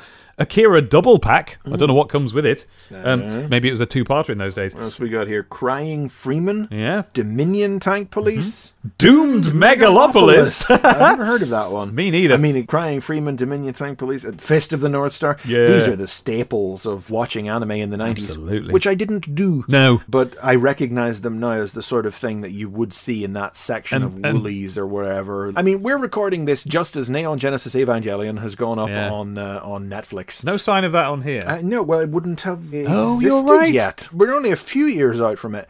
But yeah, uh, so it's leading to a lot of people reminiscing about the um, phenomenon of buying videotapes of two episodes at a time, and you had Mm. to make a choice between uh, subtitled or dubbed. I mean, even in the DVD days, we watched Evangelion on DVD, and you still Mm, had yeah, to pay that's when I twenty something. it. Yeah, twenty quid for f- three episodes. Yeah. Yeah. that's still what it was like even back then. We've got Heroic Legends of Arislan, Judge Lensman, Odin. I've heard of Lensman. I know. Yeah. We've talked about that before. Odin, Project A-ko, No Project A-ko, Tetsuo the Iron Man. and the one that I'm leading to here is Urotsuki Doji, The Legend of the oh, Jesus, Overfiend. I didn't look down far enough. The idea that, that Do you know it? You could even, of course, I, I grew up in the '90s, Dave. Of course, I know it. It's it invented the tentacle thing. Let's leave it at that. That's it. Well, I mean, you know, this is actually historic. This is the sort of thing this podcast talks about again. Let's not leave it at that. Then I've got stories. Tell me yours. because of no, I didn't see this until I was an adult, but I was aware of it. I think it is essentially solely because of this film that UK culture and media believed that that's all Japanese cartoons were for Really? a long time. I remember very well reading an article in the Sunday Times Culture magazine, I guess that would have been in the late 90s, about how that's all Japanese cartoons were sex and filth and violence. Hmm. And I put it down to that, honestly, because they felt like that was an okay thing to list in this comic for children. I know it's so Um, strange. un- underneath the, all the rest of these other things, like The- yeah. like I mean, sure, sure, these things are 15s and 18s, but that's pornography. That is pornography. Yeah. My story of Urotsuki Doji is that um, a boy in my class gave it to me on video one day because his story, I don't know why he gave it to me, but what he told me was that he wanted me to hide it from his mum. Because he was, uh, for some reason, he'd got the idea that his mum was going to search his room today for some reason, and, and he wanted this hiding away, and hide it away. I did, and I and I watched it, and goodness me, it's quite. Have you seen it? As an adult, yes. Yeah, I was 15 when I saw it. It's And look at you now. Look what became of you. well, I mean, listen, I went through a strong anti-anime phase, and it may have been because of this. There was I would something. say you, uh, yeah, I could believe it, definitely. A friend of mine, Jeff, same friend, tells the story about the exploding Mega Drive from episode three. um, did have an unfortunate encounter with this when he was younger. Oh, how unfortunate. Well, it was one of those situations where um, it was shelved with the cartoons in the video shop. Oh wow! So yeah, he he was uh, exposed to that very early on, and I don't think it was until he uh, met me in the early two thousands that I would have been like, no, there's good anime. Try it. Try this one. Try Azumanga Daioh. That'll soften you up. Wow, what a funny life he leads. Exploding Mega Drives and pornographic cartoons. It's all go over there. Golden Axe.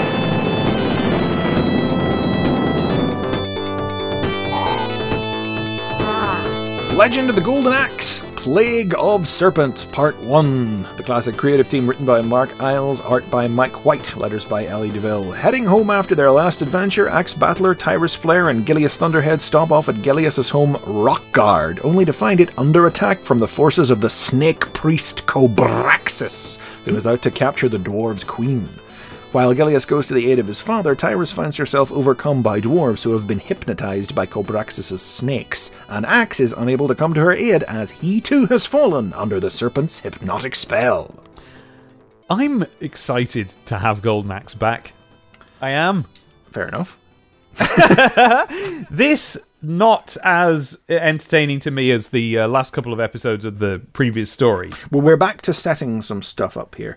I feel like the sense of humor is definitely more clearly on display with this one than it was at the very start. You know, Gilius is busy eating a bag of beetles while the others deal with a giant snake that appears outside of uh, the dwarven stronghold. This, this follows on directly from the end of the previous one because they're on their way back home to return the golden axe to the king of Yuria, which is where we left them at the end of the previous serial. Yes, and it's a format that if they were to continue it on would serve them well because it can be like, you know, on the trail towards whatever, they face this thing. There's a certain sense of humor to the bits that don't seem to be displaying it, or, or at least a lightness. I quite like the bit where, you know, Tyris is up against the snake and she goes, I think it'll listen to the golden axe. And she just like slices open with the axe. Gosh, that, that don't say it'll listen, doesn't it? I thought that said I'll listen, and I've thought that for 25 years. Oh, so you thought she was consulting the opinion of the golden axe? It's like, yep, the golden axe reckons cut in half. Yeah, it just say it'll listen. I literally never use them more. The I and the T look too close together. I blame the letter. but it's that she's uh, I don't know it something about that the fact that she's carrying even though it's totally like po-faced and sensible and serious that bit what she's doing is the the great magical golden axe of legend that they've gone to get. She's just using it as an axe. She's an axe, just right, whacking it a baddie with it. yeah. I find that Whack. more light-hearted this time round than I would have done when I was started reading the first series. I think. Quite uh, again, like like the first series, though, not afraid of a bit of the old gore. No. she chops that snake up good, and there's little guys getting stabbed and run through. Like it's it's all a bit bloodless this time. No blood, But, um, yeah, and also no contribution from Abby uh, on the blood this time round either.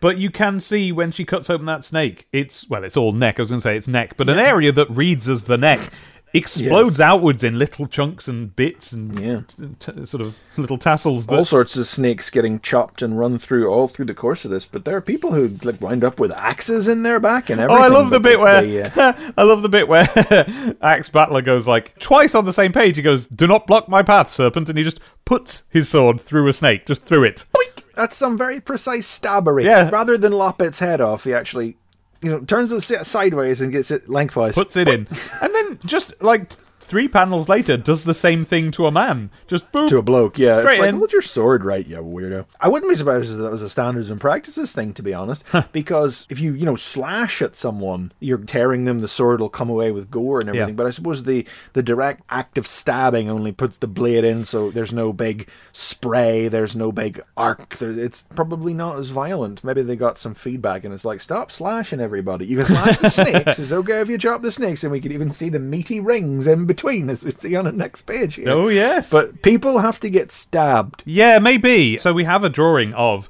Axe Battler standing there in, in quite a twee sort of dancey pose with his sword Hmm. in a man's, you know, not exactly heart, but that sort of area. Yes, actually, should should specify that these evil forces, these serpent priests, they are people. Yes. They're not snakes. No. Just in case you thought they were snake creatures or snake men. No, they merely command snakes. I do love the whole thing about the snakes hypnotizing people. Oh, I yeah. that. I love that. That that panel there on the second page of. uh, Let's talk about that. Yeah. yeah, of the fight scene where where they enter and they see the fight already in progress as the forces of Cobraxis and the dwarves are going at it. Well, what they're entering is the the dwarvish stronghold of Rockguard. and so what they're looking at is it's essentially like a, a deep pit dug into the floor, Hmm. and there around the outside as they come in. So we see a close up of this big brawl between dwarves and firstly and the snake guys, kind of who are there. because they're tall, so they stand out. First of all, they're holding like Jafar Cobra Commander or sticks. Serp- or Jafar. See, you say Jafar, I'd say Cobra Yeah. Commander. Uh, staffs of, of Cobra hooded staffs. But then you look a little closer and you see that some of the dwarves are fighting with other Other dwarves, dwarves. because some of the dwarves have been hypnotized by the snakes that these priests are, have brought with them, and they're like coiled around their necks and perched up over their heads, guiding them in fighting the other dwarves. and if that wasn't clear enough, prominently in the bottom left, we see a, a close up of a dwarf being, hypnotized with actual proper beams, beams coming from the, Beams the coming the snake's eyes. eyes. Yeah. Yeah. Um, it's great. What a cool image that is. It's a really good panel, and and then separated. The layout is great because separated from all that up in the corner is the head priest of the snake priest, and you can tell because he's got three different coloured snakes wrapped round his neck and his with their heads poking out instead behind. of white like all the others. He's Yeah. got different colored robe and he's got more snakes. That's easy peasy. That's all you know. uh, he's not a super threatening villain though, though, because well, first of all, snakes are kind of cool when you were a kid anyway. And we're getting back to that animal themed stuff you were talking about earlier. But I was always kind of into snakes and the idea that they Okay. get hypnotized. I, I like the bastard animals like snakes and bats and. Shit. Um, when I was younger, um, dinosaurs were coming in, obviously, so reptiles Yeah. were hot right now as well. We were Yeah. just off the turtles, heading into dinosaurs. Snakes were in the middle there somewhere. But um, he's uh, that Jafar comparison you make with the staff is pretty apt. He's not a kind of villain. He's not a. He's he, you can tell he's got a very high voice because his laughter is always written out as. is a little shrill giggle. Otherwise, it is we do just follow the three characters as they fight. Then um, um, Yeah. Tyrus is the one who gives a good account of herself, chopping snakes, and that axe. I like this. Axe stabs the priest. You mentioned that, but then the snake that was in the priest's hands leaps onto Axe and manages to hypnotize him. But then he's got his hands up with his sword, so as he falls under the hypnotism, his grip on his sword slackens, and he drops the sword, and the sword comes comes right down, chops the snake's head off. So that's Oh, I didn't even notice that. I didn't realize I just, I guess, I just didn't look to the handle of the sword, so I assumed he chopped it off. but yeah. yeah. No, Oh, also, I didn't read where it actually It says, Axe's Axe's sword, slips from his grasp. Yeah, so so we we leave this particular uh, chapter with Axe hypnotized, but with no master to direct him. So I, if I remember right, he spends a lot of this serial wandering around hypnotized. really, I do. hope so. I love this bit with uh, Gilius's dad. He, Yeah. he gets stabbed by one of the serpent priests, uh, the fangs of one of their staff, and he, he seems to think he's dying, but I, I don't know. I feel like this they, it might be played for comedy. We'll see where it goes in the next chapter. I genuinely don't remember. Then Gilius plunges his axe into the back of the priest who just stabbed him. That guy's definitely dead. Yep. But I love this line then whenever Gilius goes to his apparently dying father's side. How are you feeling? Gilius, what are you doing here? How do you think I'm feeling, boy? I'm dying. Oh, you got anything to eat? This dying's giving me an appetite. Dwarf say. Yes. What are they like? actually, yeah, 'cause the, the cliffhanger to this one is a bit weird, actually, because, like, it- you know, then that scene ends with Gilius saying, Time to end this fight with some thunder magic. Then he doesn't do any thunder magic, and it cuts away to Tyris fighting um, some possessed dwarves. She tries to only use the flat of the axe against them because she didn't want to hurt them, but um, they're sinking their swords into her rightly, so uh, she has to start cutting them down, and then uh, one of the priests creeps up behind her, so the cliffhanger is, again, noticeably, actually, it's Tyris in peril. Again. Oh, yes, We yeah. had that in the first. Although not the kind- too. Not no, not quite the same. In, in this particular instance, not the hands tied kind of peril. not so that's as much, no. But mm, it's a phenomenon, isn't it? You notice it, don't you? as soon as she's wounded, she can't do the flat of the blade thing now. She goes, no choice now. Wounded. Th- that's that dry, deadpan Mark Eyles scripting again. Could you give me an exclamation mark even? No choice now. full stop. Wounded. Full stop. Hey, this isn't Ecco the Dolphin where that communicates a weird etherealness. It just makes it sound like you're not very bothered and it just makes it sound dull and dry and disconnected from the dialogue is disconnected from the actual events surrounding it. And then up behind her comes the the priest with his Jafar stick up, and he says, "For the serpent god." So he's obviously about to, I don't know, either clock her with it or summon a big snake. We'll find out. Stab her with it, I would assume. Oh, do you think so? Has it got a Well, pointy it's got, end? it's got the, the fangs in it. That's how one of the other ones gets Gilius's dad. Oh right, yeah. Do you know? I clearly was not paying attention when I read this. Clearly, so you can't have been that excited about Golden Axe being back. I was excited about it being back, but this episode was very basic. It was a fight. Yeah, yeah, yeah. And we've you know we've seen some of these serials do chapter long fight scenes before Shinobi, but um, they were good.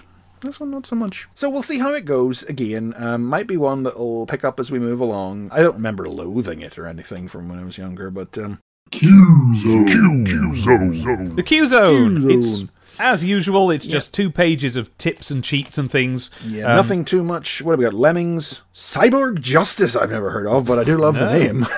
It says it's a real beat 'em up game. uh, Oh, wow. Micro Machines, James Pond, Robocod. Now, James Pond, I want to mention this because this is the famous Robocod cheat cheat. For those of us who had this game, the way that Robocod worked was that there were the collectibles in the game were instead of like coins or rings or whatever, they were loads of different stuff. So you just went around hoovering them up, and they were literally all sorts of different things to the point where I can't remember any of them now, and I'm not going to try. But the cheat for this game was that in the first room. I think it was the first room, one of the first rooms. If you could collect the collectible things in the order that would the first letter of what they were. So in this case, a cake, a hammer, the Earth, just a little planet Earth, an apple, and a tap. If you collected them in that order, which was not the order they were arranged on the screen, hmm. that spelled out cheat, and suddenly you got what was it? Ex- Invincibility. it Invincibility. Yeah. And then if you went to the sports zone and collected the lip, the ice cream, the violin, the earth, and the snowman, you got lives. Lives, infinite lives. Had to like the cheek of the Mortal Kombat tip over here on the right. One of the most hyped games ever to grace a Mega Drive. Mortal Kombat has proved to be a very good beat 'em up, but still not up to the standards of Street Fighter 2. Ooh, says Dave Gibbon. I'm not sure how that would have been taken back in the day because, you know, like in the console wars and everything, Street Fighter was the Yeah. SNES game, Mortal Kombat was the Mega Drive game. So you, Yeah. obviously, though they had released Street Fighter on the Mega Drive, but Yeah. without the six button joypad, um, I looked it up recently to see how that worked, and you had to tap start to toggle between punches and kicks on the three buttons on the Mega Drive Oh. joypad Golly gosh, not yeah, very that's, useful. that's no good at all. Um, so yeah. But just below that is not Yes. a, not a cheat at all. It's just like is the only spot of free space they had in the magazine to slip this guess so. in. It's a little editorial box. It's titled "Human Error" and it's got Megadroid's little head on it. It says Megadroid here just popped in to tell you that a human type error crept into the news zone in STC 10 in an item about the new Mega Drive and 2. indeed into our podcast in, Yes. in episode 10. Because we commented on this in an item about the new Mega Drive 2 and Mega CD 2. A price of $249.99 was given, which some of you might have thought to be the price of both units together. Yep. Not true, I'm afraid. They're sold separately at $129.99 for the Mega Drive 2, complete with Sonic 2, and $249.99 for the Mega CD 2 with Road Avenger. They're on sale now and are absolutely great, unlike the Humes who think they run this comic. And, And we, we- did think at we the were time, didn't excited we, about that hey, price. two four nine nine nine. That's a great price for those two things. Do you know what? And I I've, I was actually editing this one yesterday, and Oh. what I say is, wow, I would have put an extra hundred on top of that at least. yeah, 130 to be precise. Yeah. So yeah, there's a goof, and they suckered us with it too. Because today that sounds almost reasonable for what money was like back then. Because it didn't matter back Yeah. then. Because 250 pounds, 380 pounds. When you're 11, it's like they're both inconceivable, insurmountable sums of money. So one's as good as the other. it's like the concept of how there are technically mathematically larger and smaller infinities. Uh, oh God! Oh my brain! No, oh, I know that in the abstract, but no, it's, it's a Sunday afternoon. I can't handle it. Decap Attack. Decap Attack, starring Chuck D. Head, Part 4. Written and drawn by Nigel Kitching, letters by Steve Potter. With Frankenstein's efforts to create. It doesn't matter what happens. It truly With doesn't. He's right. You know. Frank, Frank N. Stein's efforts to create an army of the undead for Max D. Cap going nowhere, Max sends his minions out to capture Chuck. still bumbling around the castle's lower levels, so that Stein can simply clone him. Accosted by Max's goons, Chuck tries to throw a bomb at them, but he gets mixed up and hurls head instead and places the bomb between his own shoulders where it blows up and takes out another of his three lives. Now, that's That's technically what happens in the comic. that is what happens, Yeah, but that's not the point. It's physically impossible to convey the point of Decap Attack in a summary, boomers. I know. You gotta read it for yourself. For instance, like, yes, Frankenstein's efforts to create an army of the undead from Max Decap are indeed going nowhere, as we find out on the first page, where Stein tries to explain why this is the case, and Igor does nothing but stick his head in from off panel and make fun of him. The conditions that enabled me to reanimate Chuck were very delicate. Their chemicals had to be just so. Their electrical storm had to be In perfect. other words, it was a complete fluke. Shut up, Igor. I'm going to give you such a hit. yes, I, that struck me as strange. I feel as if the word there is thump.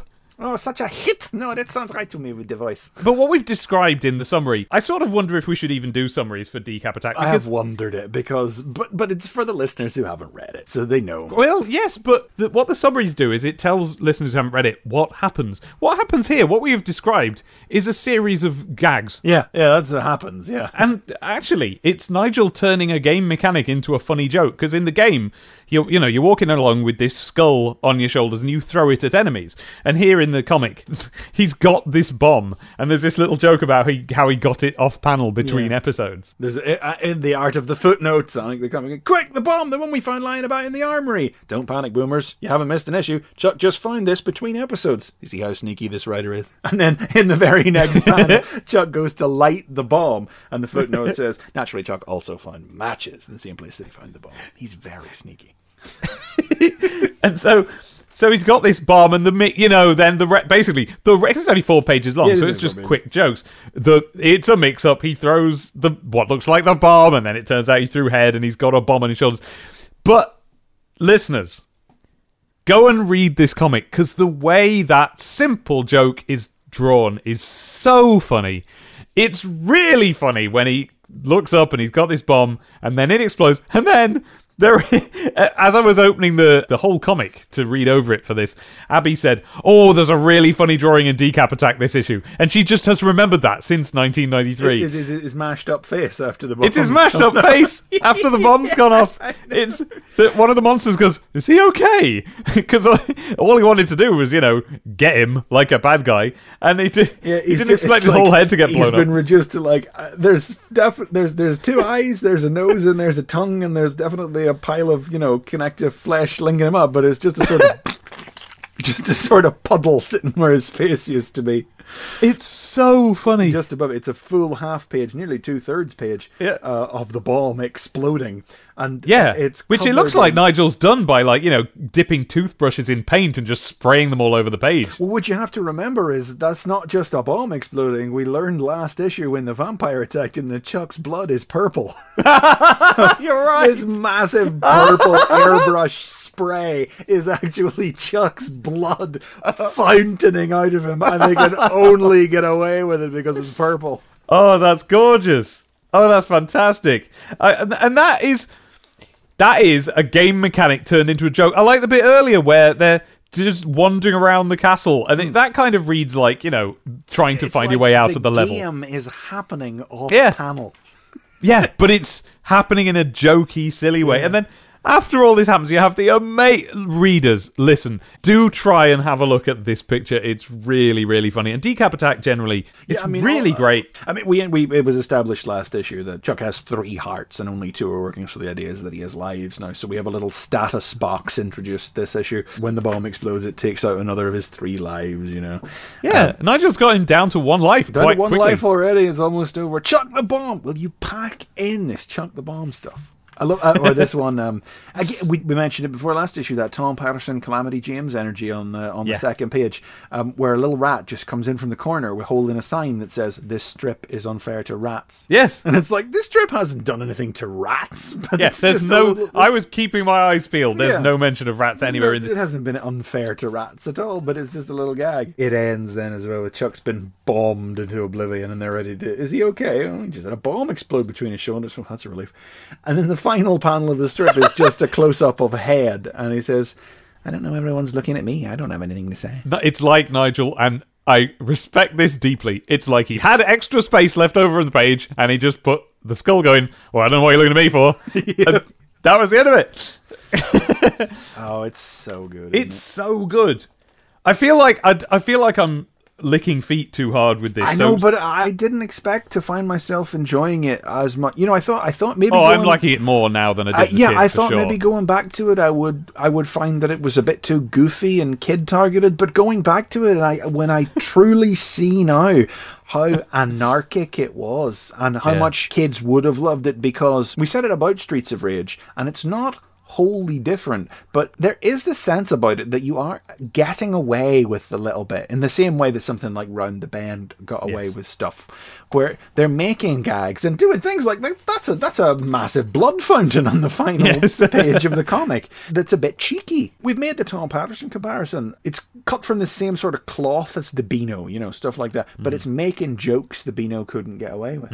It, there is Yeah. a sense of getting away with it with this comic again. Whatever it is that has ever existed that's this all the way through, I want. I think Oink is probably that. There was another magazine I remember reading one or two issues of around the same time that was something like that again. Uh, I do not remember what it was called though, and I did only read one or two. But I have always remembered some jokes from it. No Oh. recollection what the comic was. Tell me. There was one character in it. The whole gag was just that he vomited. That was it. Whatever it was called, it was like kind of like Viz for kids. Yeah, right. And on the letters page, one of the little features, or one of the little box out sections of the letters page was this character's euphemisms for throwing up. And one of them on there that I've always remembered as a euphemism for throwing up was emptying the sprout pouch. and listeners, Oh. boomers, if you know what comic I'm referring to, again, write in and let me know because I do not remember. But I've always remembered emptying the sprout pouch.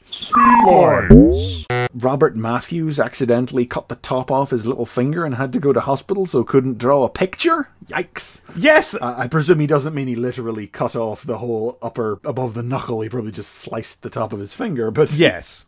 Yeah, I was going to draw you a picture of that, put an end to that, and Megadroid replies, Well, Robert, at least that explains the handwriting. I, d- I do like the gentle ribbing that they feel they're able to give. Yeah, that, that's a. Well, you know, look at this one over here, right? Craig Renlinson from Blairgowrie says that when he bought STC number three, he thought it was Ace, but his dad got so fed up with him reading it, he threw it out the car window. Oh, and th- that's that's presented as, as like a, oh, dads, what are they like? Yeah. Oh, cheerful anecdote and Megadroid jokes. At least you weren't reading the Encyclopedia Britannica. It could have been a pile of. Yeah, that's child abuse. That's child abuse. I mean, it kind of is, right? That, that's how Yeah, it reads that- to that's, me. That's child abuse, yeah. I Um, wanted him to stop the car so I could get it back, but he wouldn't. And it's yeah. like, he's literally just fed up with his child reading that he takes the thing and I throws it out of a car. it is possible. We only have the child's point of view. Eh? The child could have been really, really, really being annoying. There is that possibility. It But, still uh, reads as like throw it on the back seat, Dad, not out the window. You know, window, yeah, That is yeah, a man yeah. with a temper. I am concerned about Craig I'm Reynolds. concerned about Craig Reynolds. And Craig, if you're out there, do drop us a line. Do drop us a line, and uh, we will take your side. Yes, we are in the inevitable court case. I also like the um, Josh Whizkid Harvey from Calver Sheffield. I really like the idea of combining a comic with a computer magazine, but I have some queries. Why do Sonic and Tails wear gloves? Are their hands rotting or something? Curious conclusion to jump Never to. would have thought Megadroid makes the logical response. If gloves are good enough for a certain mouse, they're good enough for a hedgehog and fox. And obviously, that's why he wears gloves. This is a classic cartoon trope. Yeah. The other question is what's Robotnik's first name? And I don't mean Doctor. And, well, listener, you should know by now, so write in. No, Dave, I actually want to ask you a question. okay. What is Dr. Robotnik's first name? It's not a trick question, just tell me. Ivo. Right. That's what I would say too. Good. And I'm pretty sure that even Adventures of Sonic the Hedgehog might use Ivo too. Yes. Do you know what it's supposed to be? Well, what do you mean supposed? It's supposed to be pronounced Evo. Oh. It's in the it's in the Bible. And um, Oh. there was even a, there was a Sorry, you mean the Sonic. this it's in the Sonic God- Bible. yeah, not the Bible, And right. God said it's pronounced Evo. Robotnik's first name. It's in the Sonic Bible, and when they did one of those Sonic takeover Twitter things in Oh. the last year or two, when they had Robotnik, well, Eggman these days, when Oh, they had Mike Pollock recording audio answers to tweets sent in by followers, someone Yeah. Ah. asked what his first name was, and he was Evo. Even said it then. And um, I'm sorry. Huh. No. No. Never. We've said Ivo on this podcast a couple of continue times. to at say Ivo. point. Yeah. Those episodes haven't dropped yet at the time of this recording. But if you're about to tweet us and complain about it, please know retroactively we don't care and we have ignored you.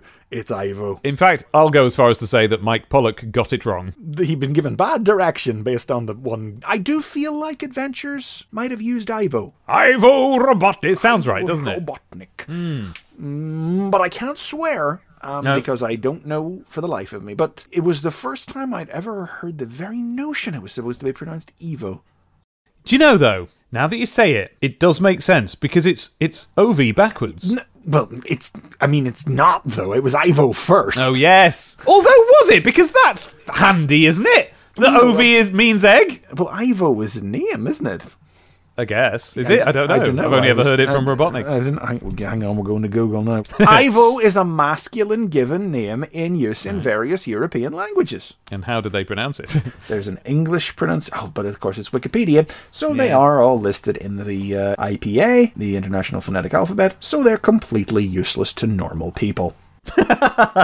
Ivo has the genitive form of Ives in the place name St. Ives. In France, Oh. the usual variation of the name is Yves. In the Hispanic countries of Latin America, the name is commonly spelled Evo with an E, but Ivo is still the more common spelling. so it's completely up for grabs by the sounds of it. I well, fictional characters, Doctor Ivo Robotnik, or Ivo Shandor from Ghostbusters, and he's Ivo, Is he? Who's that? isn't he? I don't know. Who is it? He built the building. Oh god, I can't remember the name of the guy who. Oh, for goodness sake, Dave! Can't remember his name or how it's pronounced. It's from Ghostbusters. You grew up in the eighties. I did. I'm just gonna YouTube it. Yeah. They said Evo. okay, okay. Let's. So Chris- uh, we established that it's supposed to be pronounced Evo. What we've got wrong here is that we were just wrong, Yes, we were just wrong, but, but we're going to persist in it. we're not gonna never not be wrong because I've literally never heard a single. Well, I'm person- calling him Ivo. You know what this is? This is a GIF situation. I'm just going to I call think him you're Ivo. right. I'll, oh, certainly. You're not changing me after 25 years. He's always going to be Ivo. I'm pretty sure the Justice League cartoon referred to Professor Ivo, creator of the Amazo android, as Professor Ivo. And his name is Ivo. So I will use that as my validation. And the rest of y'all can. Uh, well, you know what? We're, we're recording this now for for issues. Get supersonic spin on it. Next issue, it's another free gift. Put a true star on Oh, your nice. Christmas tree with this Megasonic Christmas decoration. Uh, I remember this. It was a piece of cardboard Yep. with a little vector art piece of Sonic on it. Yep. Plus, don't miss Sonic the Hero, Decap Attack, Golden Axe, and Ecco the Dolphin. You notice that they just list Sonic the Hero, Sonic the Hero. Decap Attack, Golden Axe, and Ecco the Dolphin on Jurassic Beach. They really wanted to use that phrase, Yeah. Jurassic Beach. Get the word Jurassic, Jurassic Park in. was big. They wanted it in there. You could tell. Get it in as much as possible. on sale Saturday, the 27th of November. It's £1.10. One now. ten Yeah. these days. So there we go. That's another issue. That's issue 13. A jam packed Oh. one, as it turns out. Yeah. I mean, I always think these ones where new serials start are important ones anyway, but there was a lot going on in there. There was. Very happy to see Ecco join the ranks and um, looking forward to seeing reading more of him next fortnight. So that's it from us for another episode. Uh, if you listen on iTunes, please do uh, leave us a review on there. We've had a couple already. A couple of very nice complimentary five star reviews are on there, uh, which is very nice to see. So if you listen through iTunes, please do because it does help push us up through the rankings, gets more eyes on the podcast. You can also get us online at stctp.wigglehe.com. You can like us on Facebook and Twitter through that as well. Uh, if you want to tweet about the show, use the hashtag STCTP. Uh, we do look out for it and we do try to reply and retweet as well.